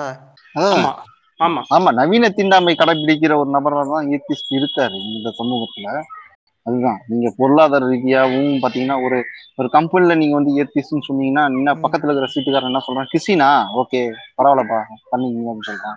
ஏய் ஏத்திஸ்ட்னா என்னன்னு தெரிஞ்சுக்கிடா முதல்ல. கிறிஸ்டின் அவன் அப்படியே அசால்ட்டா கேஷுவலா சொல்லிட்டு போறான். கிறிஸ்டினா நீ? Okay okay. ஒரு அடிப்படையில ஏ- ஒரு ஏத்திசம்னா என்ன? ஏத்திஸ்னா என்ன? அது புரிதலே இல்லாம நம்மளை அணுகிறானுங்க. நான் உங்களை வந்து அணுகும் போது அடிப்படையில் ஆத்திகம்னா என்ன? உங்க மனசுனா எங்க புண்படும்? அந்த மாதிரி உங்களோட கோர் ஐடியா கோர் அட்டாச்மெண்ட் ஐடியாலஜின்னு சொல்லணும் கோர் அட்டாச்மெண்ட்ல அது என்னதான் அது வந்து நோஷனா இருந்தாலும் சரி அந்த அந்த அட்டாச்மெண்ட்ல உன்னோட மனித நேயம் இருக்கு. அதனால அதை நான் உடைக்க மாட்டேன் அப்படின்னு சொல்லிட்டு நான் விலகி இருக்கேன்ல. அந்த மாதிரி ஒரு விலகல் சென்ஸ் கூட இல்லாம நீ ஒரு ஆத்திகவாதின்னு நீ ப்ரொஜெக்ட் பண்ணிக்கிறியே. அது உனக்கு நியாயமா தெரியலையா அது? இங்க இருக்கிற கு- சுண்ணத்தடிகிறார். என்னது? கிருபானந்தாவாதியாரு அப்புறம் குன்றத்தடிகிறார். ஆஹ் குன்றத்துல அடிகிறார். எப்படி பெரியார் கூட பக்கத்துல நின்று இறையாண்மையை கடைபிடிச்சாரோ அது மாதிரி ஏன் நீ இருக்க மாட்ற? அப்படின்னு கேள்வி கேட்டா பொசுக்குன்னு வருது எனக்கு. நான் இங்க இருக்கிற துறவிகளை வச்சுதான் கேக்குறேன். இங்க இருக்கிற சைவமார்களுக்குள்ள நிறைய பேர் வந்து ரொம்ப இணக்கமா இருக்காங்களே. ஏத்தி இறை மறுப்பாளர் கூட இணக்கமா இருக்காங்களே. சமுதாய புரட்சியில இயங்கி நடக்கிற சமூக செயல்பாட்டுக்குள்ள இணக்கமா இருக்காங்களே. அவங்க ஏத்திஸ்டா இருந்தா கூட நீ ஏன் இணக்கமா இருக்க மாட்ற நீ ஏன் அந்நியப்பட்டு இருக்கன்னு கேட்டா அவன் வாழ்க்கை அவன் வாழ்ற வா லைஃப் ஸ்டைலே வந்து பார்த்தீங்கன்னா அந்நியமான ஒரு லைஃப் ஸ்டைல தான் வாழ்றான். அந்த அந்நியமான ஒரு லைஃப் ஸ்டைல் வந்து அந்நியமான ஒரு தன்மையை கொடுக்குது. அதனாலதான் நீ வேற நான் வேற அப்படின்னு சொல்லிட்டு ஒரு ஒரு நோஷனை கடைபிடிக்கிறான். நீ வேற நான் வேறன்னு சொல்றது இன்டெலிஜென்டே கிடையாது. ஐடென்டிஃபை எப்படி சொல்றது? Identify the similarity to between the two பண்றான். Intelligence pointing the difference is not intelligent இதுதான் இந்த உலகத்தோட ஆ நோட் பண்ணுங்க. இது- இதுதான் வந்து இந்த உலகத்தோட கரு ஓகேங்களா? இந்த மரமும் மரமும் சரி ம- நா- மரமும் நாற்காலியும் சரி சோஃபாவும் சரி ரெண்டுமே மரத்தால் ஆனது அப்படின்னு பாத்தீங்கன்னா தான் உங்களுக்கு நிறைய விஷயம் புலப்படும். இந்த மரத்தை எப்படி பயன்படுத்தலாம்னு தெரியும். இது சேரு இது சோஃபா அப்படின்னு சொல்லிட்டு நீங்க அந்நியப்பட்டு பாத்தீங்கன்னா சேரை உக்காரதுக்காகவும் இல்ல வந்து சோஃபா வெறும் சோஃபா யூஸுக்காக அந்த மாதிரி விஷயத்துக்கு மட்டும்தான் நீங்க பயன்படுத்த முடியும். அதோட மெட்டீரியல் சென்ஸ்லாம் நீங்க உணர முடியாது. இதை தான் நான் சொல்றேன். நீங்க ரொம்ப அந்நியப்பட்டு இருக்கீங்களா இந்த அந்நியப்பட்டதுக்கு காரணம் இல்ல இந்த அந்நியப்பட்டதை வந்து இதை சரி செய்யாம விட்டது வந்து இங்க சில பேருக்கு பொறுப்பு இருக்கு. அவங்க அதை தவறிட்டாங்க. அந்த பொறுப்புல இருந்து நான் சொல்றேன். நீங்க என்ன நினைக்கிறீங்க அதை? வாத்தல வாத்தல. வாத்தல. வாத்தல வாத்தல கரெக்டா பாயிண்ட்டுக்கு வரேன். வா. இங்க பெரியார் இங்க பெரியார் இருந்த வரைக்கும் அவர் அவரோட இயக்கம் வந்து அந்த வேலையை சரியா செஞ்சுட்டு இருந்தது. பெரியாரோட பிரச்சார சபா அது தொண்ணூற்றி நாலு வயசு சாகும்போது கூட மேடையிலேயே சரிஞ்ச மனுஷன் அவர் வந்து அந்த சயின்டிஃபிக் டெம்பர் இந்தியன் கான்ஸ்டியூஷனில் அம்பேத்கர் சொன்ன அந்த சயின்டிஃபிக் டெம்பரை வளர்க்கணும் அப்படிங்கிற அந்த கட்டத்தை வந்து இந்தியாவிலேயே மிக சிறப்பாக அதை கண்டிப்பாக செஞ்சே ஆகணும்னு செஞ்சது வந்து பெரியார் மட்டும்தான். அந்த அவரோட சாவோட முடிஞ்சிருச்சு. அதுக்கப்புறம் கொஞ்ச நாள் அதாவது ஒரு அஞ்சு வருஷம் டு பத்து வருஷம் அவங்களோட இவங்க அன்னை மணியம்மையார் அவங்க இருந்த வரைக்கும் நாகம்மையும் வந்து அவங்க இருந்த வரைக்கும் அது சரியாக வந்துச்சு. அவங்களோட காலத்துக்கு அப்புறம் சுத்தமாக அது செத்து போயிருச்சு. அதோட இயக்கம் நின்று போச்சு பெரியாரோட இயக்கம் நின்றுச்சு. இன்னைக்கு மீண்டும் பெரியார் விஸ்வரூபம் எடுத்திருக்கிறாருன்னு சொன்னால் அதுக்கும் அந்த இயக்கத்துக்கும் சம்பந்தமே இல்லை. அதனுடைய தொண்டர்கள் சில பேரும் இங்கே சில ஆதிக்கத்தை ஃபாசிசத்தை எதிர்த்து அடிக்கிறதுக்கு அவரோட தடி மட்டும்தான் வலுவானதாக இருந்துச்சு. அதனால அவர் தானாக சுயம்பு லிங்கமாக அதாவது இவனை சொல்கிற மாதிரி சுயம்பு அப்படின்னா நீங்கள் உடனே கடவுள்னு தூக்கிறாதீங்க அவர் தானே தானே உயிர்ப்பிச்சுக்கிட்டு வந்தாருன்னு தான் நான் சொல்லுவேன். அந்த இயக்கம் கைவிட்டுருச்சுன்னு சொல்கிறேன் நான். ஆமாங்க எனக்கு வந்து ஒருத்தன் அச்சுறுத்திட்டே இருக்கான் டிஸ்டர்ப் டிஸ்டர்ப் பண்ணிகிட்டே இருக்கான் நான் டிஸ்டர்ப்டாக இருக்கேன். ரொம்ப ஒரு ப்ரெஷரைஸ்டான ஒரு டிஸ்டர்ப்டான ஒரு பர்சனாக இருக்கேன். எனக்கு தலையில் வந்து ஒருத்தர் வந்து தலைவி அதெல்லாம் பயப்படாதரா நானும் இந்த மாதிரி தான்டா வந்தேன். எனக்கு இந்த மாதிரி பிரச்சனை இருக்குடா நானும் இதெல்லாம் கட்டமைப்பெல்லாம் உடைக்கிறது வந்து நான் இந்த மாதிரி நின்று இருக்கேன்டா. இந்த மாதிரி கட்டமைப்பு உடைக்கிறது வந்து நம்மளோட அடிப்படை மனித உணர்வுடா. மடி அடிப்படை மனித கடமைடா. அது மாதிரி நான் இருந்த மாதிரி நீ இருக்கணும். என்னை விட நீ புத்திசாலி அப்படின்னு சொன்ன மனுஷனை நோக்கி நான் பயணிக்கிறதுக்கு காரணம் அந்த மனுஷனோட கருத்தியல் கருத்து தான் அந்த கருத்து தான் தவிர அந்த அமைப்பு வந்து எனக்கு வந்து இந்த கருத்தை வந்து பரிச்சயப்படுத்தல. என்னோட லைஃப் ஸ்டைல வந்து இந்த அமைப்பு தீக்கா என்ற அமைப்பு வந்து பெரியாரோட கருத்தியில வந்து அறிமுகப்படுத்தலன்னு சொல்றது ஒரு வருத்தம் வரு வருத்தத்தக்க ஒரு நிகழ்வா நான் என் லைஃப்ல பாக்குறேன். ஏன் நீங்க தான் பண்ணணும்? நீங்க பண்ணணும் ஆக்சுவலா நீங்க நீங்க பாருங்க நான் நான் வந்து நிறைய மத பிரச்சார கூட்டங்கள்லாம் வந்து சி- சின்ன வயசுல போயிருக்கேன் இப்ப எங்க வீட்டு பக்கத்துல சர்ச் இருக்கும். சர்ச்சுக்குள்ள போய் உட்காந்து வெள்ளிக்கிழமைனா டிஸ்கஷன் டிஸ்கஷன் போவோம் ஒய் ஒய் இயேசு இஸ் காட் அப்படின்னு சொல்ற மாதிரி பேசுவாங்க.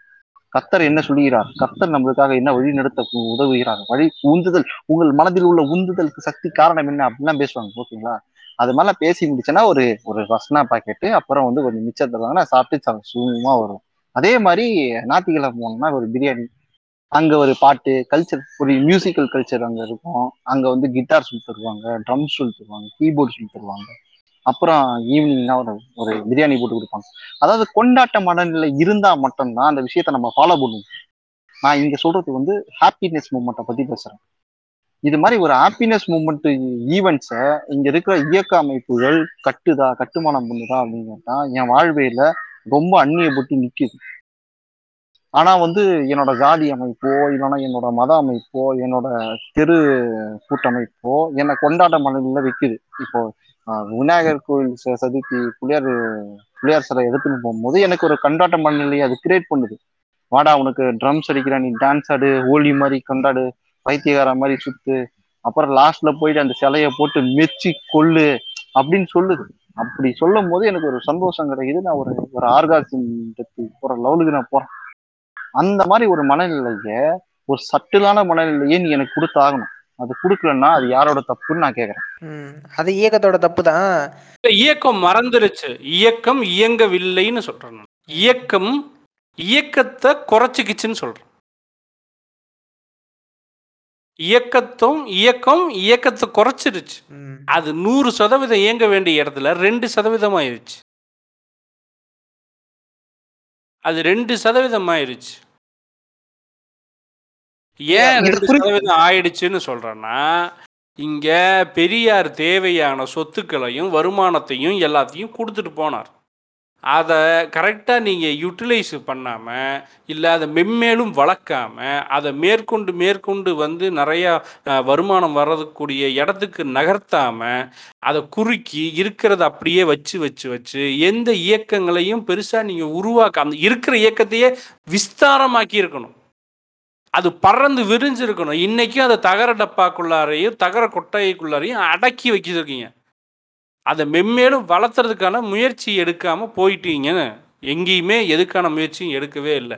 எப்படி பாசிச கட்சி ஆர்எஸ்எஸ் வந்து ஒரு இயக்கமாக வச்சு அந்த இயக்கத்து மூலியமா கட்சிக்குள்ளார ஆளுகளை கூப்பிட்டு வந்து கட்சியை வலு நல்லா வலு வலுவாக கட்டமைச்சிட்டு வருது. ஆனால் இங்கே திராவிட அரசு மாறி மாறி இரு இரு திராவிட பெயர்கள் கொண்ட கட்சிகள் வந்து கட்சி வளர்ந்துச்சே தவிர இயக்கத்தை வளர்த்த மறந்துட்டாங்க. இயக்கத்தை வச்சு தான் திராவிட கட்சிகளே இங்கே வந்தது. ஆனால் அந்த கட்சிகள் இயக்கத்தை மறந்துருச்சு. இயக்கத்துக்கு செய்ய வேண்டியதை செய்யலை. இயக்க தோழர்களுக்கு தோல் கொடுக்கல. இயக்க தோழர்கள் இங்கே வந்து கொல்லப்படும் போது நாத்திகம் பேசின ஒரே காரணத்துக்காக ஒரு இயக்க தோழர்கள் கொல்லப்படும் போது இந்த அரசுகள் அந்த இயக்க தோழர்களுக்கு வலுவான சட்ட பாதுகாப்பு கொடுக்கல. அதே தொண்டர்கள் இன்னைக்கு அதை பற்றி பேசும்போது அந்த தொண்டர்கள் மீது குண்டர் சட்டம் பாயுது. அதுக்கும் இந்த இயக்கங்களில் வந்து சப்போர்ட் பண்ணி நிற்கிறதுக்கு இந்த கட்சிகள் வரல. இயக்கமே கைவிடுது அப்போ. அவர் எங்கள் இயக்கத்தில் இல்லைன்னு. இயக்கத்தில் இல்லாட்டி என்ன? பேசினது சரிதானே? சிலைகளை போட்டு உடைச்சவர்? பெரியார். இயக்கத்தை தூக்கி போட்டு உடைச்சவர் பெரியார். கேட்ட கேள்வி கரெக்டான கேள்வி கடவுள். கேட்ட கேள்வி கரெக்டா? அவர் சொன்ன பதில் கரெக்டா? அவர் சொன்ன மொழி கரெக்டா? எல்லாத்துக்கும் உடன்படாம தான் நீங்க வந்து அவரை சார்பு நிலையில் இல்லாம இருக்கீங்களா? அவர் கேட் அவர் நீ அந்த வார்த்தையாச்சும் சொல்லணும்ல ஒரு ஜனநாயக கடமையாக வந்து சொல்லணும்ல? இது மாதிரி ஒரு சோசியல் இஷ்யூக்காக இவர் அரெஸ்ட் பண்ணியிருக்காங்க. சட்ட பிரச்சனைகளால அரெஸ்ட் பண்ணியிருக்காங்க. ஆனா அவர் சொன்ன கருத்து வந்து ஹண்ட்ரட் பர்சன்ட் கரெக்ட் அப்படின்னு சொல்ற அந்த மன வலிமை இல்லாத திராணியற்ற ஒரு மனுஷனா மாத்துறது எங்கன்னு நான் கேக்குறேன். ஏன்னா இங்க இருக்கிற இயக்கங்கள் ஒரு குட் லைஃப் ஸ்டைல கொடுக்கணும். இங்க திராவிடத்தை நீ வளர்க்கணும்னா திராவிடத்தை நீ வந்து எப்படி நீ எப்படி பறக்க போற எப்படி நீ பரப்ப போற? திராவிடம் இப்ப நான் ஒண்ணு சொல்லிட்டீங்களா? பிஏ எம்ஏ திராவிடம் இருக்குன்னு நீங்க அனௌன்ஸ் பண்ணுங்க. எப்படி வந்து பிஏ எம்ஏ பௌத்தம் பண்ண முடியுதோ அது மாதிரி வந்து எம்ஏ திராவிடம் பண்ண முடியும் நீங்க அனௌன்ஸ் பண்ணுங்க. திராவிடத்துல பிஹெச்டி பண்ண முடியும்னு சொல்லிட்டு அனௌன்ஸ் பண்ணுங்க. அது குறித்தான ஒரு ஒரு ஸ்ட்ரக்சரபிளான ஒரு கோர்ஸை ஒரு பிஏ திராவிடம் எம்ஏ திராவிடம் பிஹெச்டி திராவிடம் அப்படின்னு பண்ணிட்டு பெரியார் யூனிவர்சிட்டிலே அதை கொண்டு வர மாட்டேங்கிறாங்களே. இருக்கே நீ யாருக்கிட்டையும் கை கட்டி நிக்க வேண்டாமே. இல்ல இப்போதைக்கு அந்த நடைமுறையில இப்பதான் எடுத்துட்டு வர பிளான் பண்ணிருக்காங்க. இப்போ நூத்தி முப்பத்தி அஞ்சாவது பெரியாரோட பிறந்த நாள் அந்த நாள். கரெக்ட் மாம்ஸ் நான் என்ன சொல்றேன்? இது எப்ப பண்ணியிருக்கணும்னு கேக்குறேன். ஆப்வியஸா இந்த விஷயம் வந்து ஆயிரத்தி தொள்ளாயிரத்துலயே முடிச்சிருக்க வேண்டிய ஒரு விஷயம். இவ்வளோ நாள் விட்டு டிலே பண்ணதுக்கு அது அவங்க பண்ண ஒரு பெரிய தப்பு தான் இல்லைன்னா சொல்ல. அதே மாதிரி எழுபத்தி மூணுல இற இல்ல இல்ல எழுபத்தி மூணுல இறந்த மனுஷனுக்கு நாற்பத்தி ஆறு நாற்பத்தி ஏழு வருஷம் முடிஞ்சு நீ இன்னமும் ஒண்ணும் பண்ணல. என்ன பண்ணிட்டு இருந்தீங்கன்னு தான் ம். நாற்பத்தி ஏழு வருஷமா என்ன பண்ணீங்க? மறந்து போயிட்டாங்கல்ல. இன்னைக்கு இருக்கிற எத்தனை பேத்துக்கு திடல் எங்க இருக்குன்னு தெரியும்? ம், நீ திடல் போயிருக்கியா மாம்சு? ம், போயிருக்கேன். எத்தனை தடவை போயிருக்க? வருஷத்துக்கு ஒரு ரெண்டு தடவை. உன் கூட ஏத்திசம் பேசுற எத்தனை பேர் இருக்காங்க? எத்தனை பேர் போயிருக்கிறாங்க? என் கூடலாம் யாரும் இல்லை. நானு ம், எப்பவாவது என் அண்ணன் வருவான். அவ்வளவுதான். இங்க ஏத்திஸ்ட் ரிப்பப்ளிக் சென்னை கான்சுலேட்னே வந்து ஒரு ஃபேஸ்புக் குரூப்னு இருக்குன்னு. கிட்டத்தட்ட நாலாயிரம் பேர் இருக்கிறாங்க. நாற்பது பேர் கூட திடல் போனதில்ல. ஏன்னா பெரியார் தெரியும் எல்லாத்துக்குமே. ம், அதில் கிட்டத்தட்ட ஒரு மூவாயிரத்தி ஐநூறு பேத்துக்கு பெரியார்னா யாருன்னு தெரியும். ஒரு ஐநூறு பேத்துக்கு தான் தெரியாது. அவங்கெல்லாம் வந்து நார்த் இந்தியன்ஸு இங்கே செட்டில் ஆகிருக்கிறாங்க அவங்களும் ஏத்திஸ்ட்டு. இந்த மாதிரி ஒரு சென்னை கான்சுலேட் அது வந்து எந்த ஊர் இந்த கான்சுலேட் எல்லா ஊர்லேயும் இருக்கும். பெங்களூர் ஏத்திஸ்ட் ரிப்பப்ளிக் கான்சுலேட் ஏத்தி republic consulate Bangalore branch Chennai Coimbatore Madurai Los Angeles New York அது எல்லா ஊருக்கும் அந்த இது கான்சுலேட் இருக்குது இப்போது ஒரு கான்சுலேட் அப்படின்னா ஒரு தனியாக வந்து நவீன் இவன் தெரியுமில்ல? நவீன் அர்மா அர்னாபி அவனோட கான்சுலேட்டர் அவன் தான் அதை வந்து இது பண்ணிட்டு உட்காந்துருக்கிறானு இந்த மாதிரி குரூப்ஸ் வச்சு மெயின்டைன் பண்ணிட்டு இருக்கிறானு இப்போ அவங்கள பொறுத்த வரைக்கும் பிளாஸ்டமி தான் பண்ணுவாங்க. அவங்களுக்கு சோஷியல் ஜஸ்டிஸ் தெரியாது சமூக நீதி தெரியாது பெரியார் யாருன்னு தெரியாது. அவனை பொறுத்த வரைக்கும் அவன் வந்து காடு பிளாஸ்டமி பண்ணிட்டுருக்கான் அவனை பொறுத்த வரைக்கும் இந்த காடுங்கிற கான்செப்டை ஒழிக்கணுங்கிறதுல தான் அவனோட ஏத்திசம் இருக்குது அந்த வழியில் வந்த ஒரு ஐநூறு பேத்துக்கு தெரியாதே தவிர மீதி இருக்கிற நம்ம ஊர் ஆளுங்களுக்கு பெரியார் யாருன்னு தெரியும். ஆனால் பெரியாருக்கு திடல்னு ஒன்று இருக்குது அங்கே புத்தக விற்பனை நிலையம் ஒன்று இருக்குது அங்கே எம்ஆர் ராதா மன்றம் இருக்குது அவர் அங்கே தான் இருக்கிறாரு. அவர் அங்கே தான் வச்சிருக்கிறாங்க. அங்கே எவ்வளவோ இயங்குது. ஒரு மண்ணும் தெரியாது. சரி ஈரோட்டில் பெரியார் பிரச்சார சபை எங்கே இருக்குது தெரியாது. கோயம்புத்தூரில் எங்கே இருக்குது தெரியாது. மதுரையில் எங்கே இருக்குது தெரியாது. திருநெல்வேலியில் எங்கே இருக்குது தெரியாது. தூத்துக்குடியில் எங்கே இருக்குது தெரியாது. சேலத்தில் எங்கே இருக்குது தெரியாது. வேலூரில் எங்கே இருக்குது தெரியாது. அதுக்கு நீங்கள் எவ்வளவோ பண்ணி உன் வெப்சைட்டில் போட்டு வச்சிருக்கியா? திராவிடர் கழகம் இங்கெல்லாம் இருக்குதுன்னு சொல்லி இல்லை. அங்கே ஒரு ஃபோன் நம்பர் இருக்கா? ஃபோன் பண்ணி கேட்கறதுக்கு இல்லை. ஆன்லைனில் ஜாயின் பண்ணிக்கிறதுக்கான ஃபெசிலிட்டி கொடுத்துருக்கியா? இல்லை. ஆனால் சாகிறதுக்கு முன்னால் அவர் எழுபத்தி மூணில் சாகிறதுக்கு முன்னாலேயே சொல்லிட்டு செத்த மனுஷன். கம்பி இல்லாமல் மூஞ்சி பார்த்து பேசுகிற வந்து இது வரும். செல்ஃபோன் வரும். பேசுவாங்க. காத்தின் வழியாக பேச முடியும் எல்லாம் வந்து சேரும். உட்காந்த இடத்துல வேலை செய்கிற நிலைமை வரும். கண்டை விட்டு கண்டை போகிறதுக்கான எல்லா சாத்தியமும் இருக்குது அதெல்லாம் பார்க்க நான் உயிரோடு இருக்க மாட்டேன். நீங்கள் எல்லாம் பார்ப்பீங்கன்னு சொல்லிட்டு செத்தார். இப்போ எங்களோட ஆதங்கம் என்னன்னு பார்த்தீங்கன்னா இப்போ ஒருத்தர் வந்து அவரோட கருத்தை கேள்வியை வந்து ரொம்ப ஆக்ரோஷமாக வைக்கிறாருன்னா அவரை பண்படுத்த வேண்டியது இந்த கழகத்தோட கடமை தானே அதை விட்டுட்டு அவர் பேசுனது வந்து அவர் பேசுனதுக்கும் எங்களுக்கும் சம்மந்தம் இல்லை. அவர் வந்து அவரோட உடல் மொழி அவரோட வாய்மொழி வந்து தவறாக இருக்குது. அதனாலேயே நான் அவர் வந்து அவருக்கு சப்போர்ட் பண்ண மாட்டேன் அப்படின்னு சொல்லிட்டு புடனில கால் அடிக்கிற அளவுக்கு தெரிச்சு ஓட வேண்டிய அவசியம் இங்கே ஒன்றும் கிடையாது. அவ- அவர் உடல் மொழி வந்து மக்கள் மொழியா இல்லா இல்- இருந்ததுனாலதான் அனைத்து மக்களையும் ரீச் பண்ணுச்சு. ஓகேங்களா நாத்திகன் தோழரோட கருத்து வந்து அனைத்து மக்களையும் ரீச் பண்ணது காரணம் வந்து அது எளிய மக்களின் மொழியா இருந்ததுனாலதான் எனக்கு தனித்தமிழ் பேச தெரியும். ஆனாலும் அவர் அவருக்கும் தனித்தமிழ் பேச தெரியும். தெரிஞ்சும் அவர் ஏன் எளிய மக்களின் மொழியில பேசணும்? அந்த கருத்துக்காக தான் பேசுறாரு. ஆனா அந்த ஒரு சென்ஸ் கூட இல்லாம அவருக்கும் எனக்கும் சம்பந்தம் கிடையாதுன்னு சொல்லிட்டு கை தூக்குறது வந்து நீங்க பின்னாடி வந்து நிறைய உதவி பண்றீங்க அதெல்லாம் நல்லா தெரியுது. ஏன் நீங்க அபிஷியலா பண்ண முடியலதான் நான் கேக்குறேன். அந்த லெவலுக்கு நம்ம வீக்கா இருக்கிறோமா? ஏன் இங்க பண்படுத்த முடியலையா? இவங்க ஏன்னா இங்க இருக்கிற ஒருத்த ஒருத்தனுக்கு மக்கள் கையில போயிட்டு நீ வந்து பிரச்சாரம் பண்ணணும். ஐயா இது மாதிரி ஒரு கருத்து இருக்கு. இது வந்து எஜுகேட் பண்ணணும். எஜுகேட் பண்றதுக்கு வலிக்குது உனக்கு. அதனால என்ன பண்றான்? இவன் என் ஆளு கிடையாதுன்னு சொல்றியா? அப்படியாச்சும் சொல்லு நீ பாரு நீ மறு ஒரு மத கருத்து உடையவன் வந்து பார்த்தோன்னா இந்துத்துவ கருத்து உடையவன் வந்து பார்த்தோன்னா ஆட்டோ ஸ்டாண்டு முதற்கொண்டு எல்லாம் இறங்கிட்டான். அஞ்சு வருஷத்துக்கு முன்னாடி அலி அண்ணா பெரியார் ஆட்டோ ஸ்டாண்டு வந்து இப்போ இந்துத்துவ இந்து பரிஷத் ஆட்டோ ஸ்டாண்டா மாறுது. ஓகேங்களா? இவ்வளவு வந்து கவர்மெண்ட் பஸ் டிப்போல வந்து பாரத் பேருந்து பழுது பார்க்கும் நிலையம்னு சொல்லி நீங்க ரெண்டு பேரும் ஏன் அவ்வளவு தூரம் போறீங்க? கருஞ்சட்டை பதிப்பகம் கோயம்புத்தூர்ல ஒரு இடத்துல வைக்க முடியல. ஒரு பில்டிங்ல ஒரு ஆபீஸ்ல வைக்க ஸ்டார்ட் பண்ண முடியல. யார் தெரியுமா வந்து பிரச்சனை பண்ணா? RSS auto டிரைவர்ஸ்லாம். ஆர்எஸ்எஸ் இயக்கத்தில் இருக்கிற ஆட்டோ டிரைவர் அந்த பில்டிங் பக்கத்தில் வந்து ஸ்டாண்டு வச்சிருக்கிறானுங்க. அங்கே வந்து சுபவி இறங்குறாரு. இறங்கின உடனே வந்து எதுக்கு இந்த ஆள் இங்கே வராங்கன்னதும் இங்கே கருஞ்சட்டை பதிப்பகம் ஓப்பன் பண்ணுறாங்களா ஐயோ! சண்டை போட்டானுங்க. அவனுக்கு அவனுக்கு இயங்குவியல் தெரியுது. அதனாலதான் வந்து ஆட்டோ டிரைவர் எல்லாம் அவன் கூப்பிடுறான். இங்க யூனியன் நற்று சிதறுன்ற மக்கள் வந்து நிறைய பேர் இருக்காங்க. இப்ப ஆட்டோ டிரைவருக்கு தனியா சங்கம் இருக்கா அப்படின்னு சொல்லிட்டு ஒரு பொறுப்பு வந்து யாருக்கு இருக்கு இங்க இருக்க உள்ளவங்க. இயக்கத்தினருக்கு இருக்கு. ஆமா. போயிட்டு நீ பாரு இங்க சங்கம் இல்லாதவங்களுக்கு எல்லாத்துக்கும் சங்கத்தை போட்டு விடுற வேலையை வந்து நீ பண்ணு. அங்கிருந்து கருத்தை பரவு. அங்கிருந்து ஒரு தெருவுக்கு ஒரு பெரியாரிஸ்ட் தேவை இப்ப இப்பயும் இருக்கான்னு கேட்டா ஆமா தேவைப்படுது. அந்த பெரு இப்போ நீ உனக்கு கேக்குறேன். இப்ப என் வீட்டுக்கு முன்னாடி கருப்பு போர்டு வச்சு நான் பெரியார் கருத்து எழுத முடியுமா? எழுதுனா என்ன சும்மா விடுவானா? கொஞ்சம் யோசிச்சு பாருங்க. ஆசிட் அடிக்க மாட்டானா? ஆஹ் இல்லைன்னா வந்து ஏதாச்சும் ஒண்ணு பண்ண மாட்டானா? அச்சுறுத்த பண்ண மாட்டானா? இந்த மாதிரி ஒரு நிலைமையில பெரியார் கருத்தை பேச முடியாத ஒரு நிலைமையில நம்ம இங்க இருக்கிறோம் அப்படின்னு சொல்ற விஷயத்த முதல்ல வந்து உணர முடியாது அவங்களால நான் கேக்குறேன். நீங்க வந்து இங்க இந்த இயக்கம் பண்ண தவறிடுச்சுன்னு சொல்றேன். அதைத்தான் அப்படியான ஒரு கட்டமைப்பை உருவாக்க மறந்தது யார்?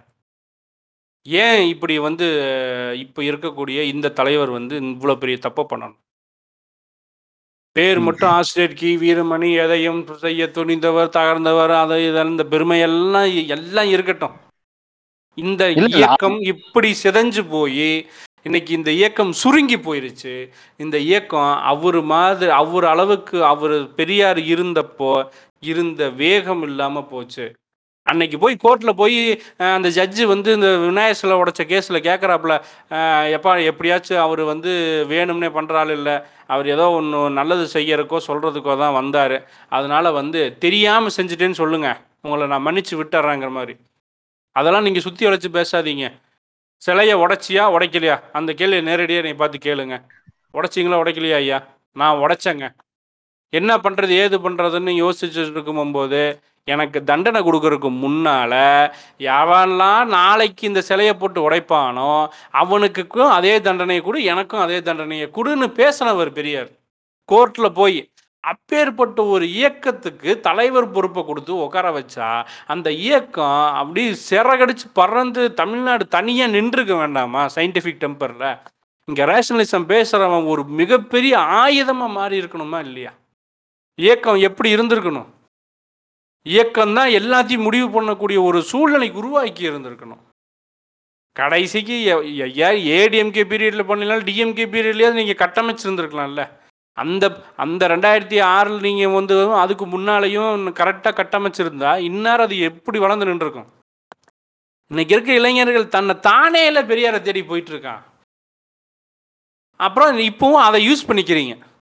தானே தேடி போனவனை யூஸ் பண்ணிக்கிட்டு அவனுக்கு ஏதாவது பிரச்சனை வந்தால் கழட்டி விட்டுறீங்க.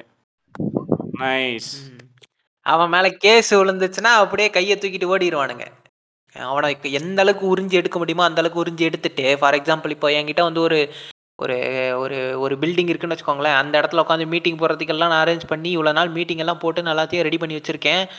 டீ கப்பு கொடுத்து இப்போ மேரி பிஸ்கெட்டு எல்லாம் கொடுத்து வச்சுருக்கேன். இப்போ என் மேலே ஒரு கேஸ் விழுகுதுன்னா அவ்வளோதான்ப்பா அவருக்கு நமக்கு வாய்க்கா தகராறு. அவர் அவர் பேசுனது வார்த்தை தப்பு. அதனால அவர் வந்து இன்னிலேருந்து ஊரை விட்டு விலக்கி வைக்கிறேன் அப்படின்ற மாதிரி உன்னை வந்து கழகத்தை விட்டு விலக்கி வைக்கிறேன் அப்படின்ட்டு கையை தூக்கிட்டு ஓடிடுவாங்க. ஆமா ஆமா. ஏய் உனக்கு சின்ன கவுண்டர் படத்துல வர்ற ஹீரோவே பரவாயில்லையா? போய் அங்கிட்டு. ஆக்சுவலா தப்பு செய்யறவனே இப்போ விஜய் நான் சொல்லியிருப்பாரு கத்தி படத்துல கத்தியா துப்பாக்கியா தெரியல. தப்பு செய்யறான் தப்பு செய்யறவனே பயப்பில்ல. உண்மையை பேசுற நீ ஏன்டா பயப்படுற? அப்படின்னு சொல்ற மாதிரி தான் இருக்கு. ஆள் தெரியுது வாழ bro. தெரியுது ப்ரோ இதுதான் இப்போதைக்கு நிலைமை. இப்படிதான் வந்து கேட்பாரு மேப்பாருட்டு அதனால தான் இப்போ நிறைய பேர் வந்து த என்ன பேசுகிறோம் அந்த ஒரு பிரச்சனை வருதுன்னா அதை வந்து எப்படி ஹேண்டில் பண்ணணும்? அதை எப்படி வந்து சரியான முறையில் அணுகணும் அப்படிங்கிறத வந்து இப்போ அவங்களால எடுத்து பண்ண முடியல. இது ஒரு காரணமாக இருந்தாலும் இதை வந்து சரியாக அவங்கள கைட் பண்ண வேண்டியது. அது மட்டும் இல்லாமல் இது வரைக்கும் பெரியார் என்னென்ன வேலையெல்லாம் பார்த்தாரு அது இவன் எவனுக்குமே வந்து முழுசா போய் சேரலை. இல்லைங்க நீங்க ஸ்ட்ரக்சரபிளா வந்து இவனை வந்து ஃபினான்ஷியல் சைட்லயும் ஒரு நல்ல லைஃப் ஸ்டைலையும் இவன் விருப்பப்பட்ட லைஃப் ஸ்டைல வாழ்றதுக்கு இந்த கவர்மெண்ட் கொஞ்சம் சரி பண்ணணும். எப்படின்னு கேட்டீங்கன்னா இவன் இவன் நான் வந்து ஒரு டெக்னிக்கல் கோர்ஸ் பண்ணிட்டு அப்புறம் நெக்ஸ்ட் வந்து ஒரு எம்ஏ பண்றேன் திராவிடத்துல எம்ஏ பண்றேன் அப்புறம் பிஹெச்டி பண்றேன்னா எனக்கு ஸ்டைஃபன் கொடுக்கணும் இந்த அரசு. திராவிடம் பண்றவனுக்கு எல்லாருக்கும் ஸ்டைஃபன் கொடு. ஆட்டோமேட்டிக்கா திராவிட கருத்தியல் வரப்போகுது. திராவிடம் பண்ண கருத்தியல் இருக்கிறவங்களுக்கு எல்லாம் வந்து ஒரு இப்போ ஜீவா இருக்காரு தோழர் ஜீவா ஏங்க, தமிழ் ஜீவா அவ்வளவு. அவ்வளவு ஏங்க போறீங்க? இங்க. தமிழ் படிச்சவனுக்கே வந்து ஸ்டைஃபண்ட் வர மாட்டேங்குது அது தெரியுமா? சான்ஸ்கிரிட் படிச்சிருந்தீங்கன்னா. உங்களுக்கு வந்து. ஸ்டைஃபண்ட் அதிகம். ஏன்னா யூஜிசி அங்க செட் பண்றதே அந்த மாதிரி தான் செட் பண்றானுங்க. அங்க வந்து இவனுங்க அதான் அறுநூத்தி எண்பத்தி நாலு கோடி ஆறு தமிழாசிரியர் எழுதுறாரு நம்ம நம்ம கி. வீரமணி சொல்றாரு. சரி ஓகே ஏங்க நம்ம ஆசிரியர் கி. வீரமணி எழுதுறாரு அறுநூத்தி நாற்பத்தி நாலு கோடி வந்து சமஸ்கிருதத்துக்கு ஒடுக்கப்படுகிறது ஆண் ஆண்டு ஆண்டுதோறும் அப்படின்னு சொல்லிட்டு எழுதுறாரு. ஆனா நம் மொழிக்கு கொடுக்கல அப்படின்னு சொல்றது காரணம் நீங்க தமிழ் படிச்சவனுக்கு எல்லாத்துக்கும் ஸ்டைஃபன் கொடு பிஹெச்டி பண்றவனுக்கு ஸ்டைஃபன் கொடு. இங்க தமிழ் தத்துவ ரீதியான கதைகள் எழுதுறதுக்கு ஆள் கம்மியா இருக்காங்க. தத்துவம் தத்துவ ராவாவே இருக்குங்க. ஒரு ஒரு கலை வடிவத்துல அப்கிரேட் ஆகுது லெவலுக்கு எனக்கு ஃபீல் ஆகுது. எனக்கு எப்படி கேட்டீங்கன்னா இப்ப தாயின்னு ஒரு எப்படி கம்யூனிஸ்ட் சித்தாந்தங்க இப்ப தாயின்னு ஒரு கதை தாங்கி நிற்குது அப்புறம் நிரபராதிகள் காலம் வந்து எப்படி வந்து சென்டரிசம் எவ்வளவு ஆபத்தானது அப்படின்னு சொல்லிட்டு ஒரு கலை வடிவில் அப்கிரேட் ஆகுது. அது மாதிரி திராவிடமும் இங்க இருக்கிற நாத்திகமும் இதுல கலை வடிவில கதைகளை சிறுகதை தொகுப்புகள்ல வந்து நாத்திகம் வந்து அப்டேட் ஆகணும். ஏன்னா நீங்க பக்தி இலக்கியம் எல்லாமே போய் பாருங்க எல்லாமே வந்து ஒரு புராண கதையில இருந்து வரும். ஒரு குயவன் ஒரு குய ஒரு குயவன் நன் அன்பாக வாழ்ந்து கொண்டிருந்தான். குய மண்பானைகளை வைத்திருந்தான் டெய்லியுமே அவன் வந்து மண்பானைகளை சாமிக்கு படைச்சு தான் அவன் சாப்பிடுவான். ஒரு நாளில் ஆபத்துகரமாக ஆக்சிடென்ட்ல மண்பானை உணஞ்சிருச்சு அப்புறம் வந்து அவர் கருணை வடிவம் கொண்ட கடவுள்களை வேண்டாரு அவர் ரூபம் கொண்டு மண்பானைகளை அவருக்கே அவர் சாத்தினார் அப்படின்னு சொல்லிட்டு அவரோட பக்தி எவ்வளவு அருமையானது. இது வந்து பக்தின்னு சொல்ற ஒரு ஒரு டேக்லைனை வச்சு ஒரு சிறுகதை நான் சிறுகதையை எழுதுற போது அது மனசுல பதியுது அது ஃப்ளூவெண்டா வருது. இப்ப எனக்கே ஃப்ளூவெண்டா வருதா இல்லையா? சொல்ல முடியுதுல்ல உங்களுக்கு? அது மாதிரி ஃப்ளூவெண்டா இன்னைக்கு கூட நீங்க எல்லாம் யூடியூப் சேனல்ல போய் பாத்தீங்கன்னு வச்சுக்கோங்களேன். மகா பெரியவாவின் இதுன்னு போட்டு உட்காந்து பேசிக்கிட்டு இருப்பானுங்க. அந்த கிழவன் செத்தப்போ எவனும் கேட்கல. அந்த ஆள் உயிரோட இருக்கிறப்போ எவனும் மனுஷனா கூட மதிக்கல. அது ஒரு பக்கம் இருக்கட்டும். செத்ததுக்கு அப்புறம் அவனை வச்சு ஒரு பில்டிங் ஒன்று போடுறானுங்களே ஸ்ட்ராங்கா இது ம். இதெல்லாம் இது இது இதெல்லாம் வந்து அவரோட கருணை எனக்கு கிடைச்சது இது கிடைச்சது அது கிடைச்சதுன்னு உட்காந்து கதை கதையா பில்டப் பண்றானுங்க அந்த மாதிரி ஒரு அஹ், கதை பில்டப் பண்றது அண்ணாவோட காலத்தோட முடிஞ்சு போச்சு ம். இப்போ இப்போ வர்ற கதைகள் ம் பெரியாரோட எழுத்துக்களும் பேச்சுக்களும் பேச்சுகள் தான். மேஜரா வந்து அண்ணாவின் பேச்சு பெரியாரின் பேச்சு எல்லாமே எழுத்து வடிவம் கொடுத்தப்பட்டது. அவங்க பேசின தத்துவம்லாம் ராவா இருக்கு. அது கலை வடிவம் கொடுத்து நீங்க கலை கலைகளை மேம்படுத்தணும். கலைகளை சுருக்கணும் ம். இப்போ ஒரு சிஏஏன்னு சொல்லிட்டு ஒரு மலையாள படம் பார்க்கும்போது எனக்கு ரொம்ப மகிழ்ச்சியா இருக்கு. எப்படி மகிழ்ச்சியா இருக்குன்னு கேட்டேன்னா அந்த கம்யூனிஸ்ட் என்ன பண்றாரு? ட்ரங்க் பண்ணிட்டு கம்யூனிஸ்ட் ஆபீஸுக்கு மேல போறாரு. ஸ்டாலின் தரமான சீன் ஸ்டாலின் வந்து கீழே இறங்கி போறாரு. இவன் அதுவும் சொல்லுவாரு இவங்க மூணு பேரும் சரியில்லைப்பா நான் வேற வேலை வேற வழி வழியில போறேன் அப்படின்னு சொல்லிட்டு ஸ்டாலின் கீழே இறங்கி வருவார். இதுவே மிகப்பெரிய அரசியல். ஒரே ஷாட்ல வச்சிட்டானுங்க. ஓகேங்களா. உள்ள கதவு திறந்து வச்சுன்னு வச்சுக்கோ இந்த சைடு மார்க்ஸ் இந்த சைடு லெனின் சென்டர்ல வந்து இவரு சே இருப்பாரு. அதுவும் ஒரு ஒரு ஐடியாலஜிக்கல் மூமெண்ட் ஓகேங்களா? அவர் கூப்பிடும் போதே பாத்தீங்கன்னா மாக்ஸப்பா அப்படின்னு கூப்பிடுவாரு. மாக்ஸப்பா எப்படி இருக்க? லெலினப்பா லெலினப்பா அப்புறம் வந்து சே வந்து சே தோல சேன்னு சொல்லிட்டு கூப்பிடுவாரு. அந்த சீனை பார்க்கும்போது ஒரு கம்யூனிஸ்ட் கற்பனையில இது மாதிரிலாம் வராங்க அப்படின்னு சொல்லும் போது ஒரு கம்யூனிஸ்டுக்கு எவ்வளவு சந்தோஷம் கொடுக்கும். கம்யூனிஸ்ட் தேசத்தில் கம்யூனிஸ்டுகளை சந்தோஷமா வச்ச கலை வந்து இங்க எனக்கு சந்தோஷப்படுத்துதான்னு கேட்டா ஏதோ ஒரு பாரஞ்சித்தோ மாரி செல்வராஜோ இல்லைன்னா நம்ம வெற்றி மரணம் மட்டும்தானே லைட்டா எங்கேயோ ஒரு இடத்துல சந்தோஷப்படுத்துறாங்க நம்மள.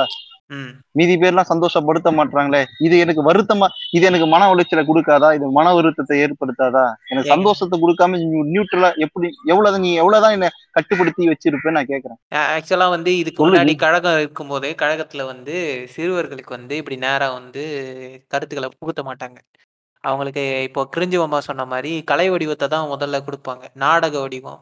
ஸ்டேஜ் ட்ராமான்னு சொல்லுவாங்க. ஸ்டேஜ் ட்ராமா கொடுக்கறது. அதுக்கப்புறம் அவங்கள வந்து கட்டுரை எழுத வைக்கிறது.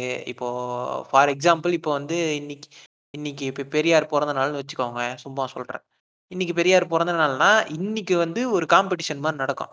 கட்டுரை பேச்சு போட்டி ஸ்டேஜ் ட்ராமா அதுக்கப்புறம் பாட்டு போட்டி இந்த மாதிரி போட்டியெல்லாம் நடத்தி அவங்களுக்குள்ள இருக்கிற கலை நயத்துல வந்து பெரியாரை இணைக்க பார்ப்பாங்க.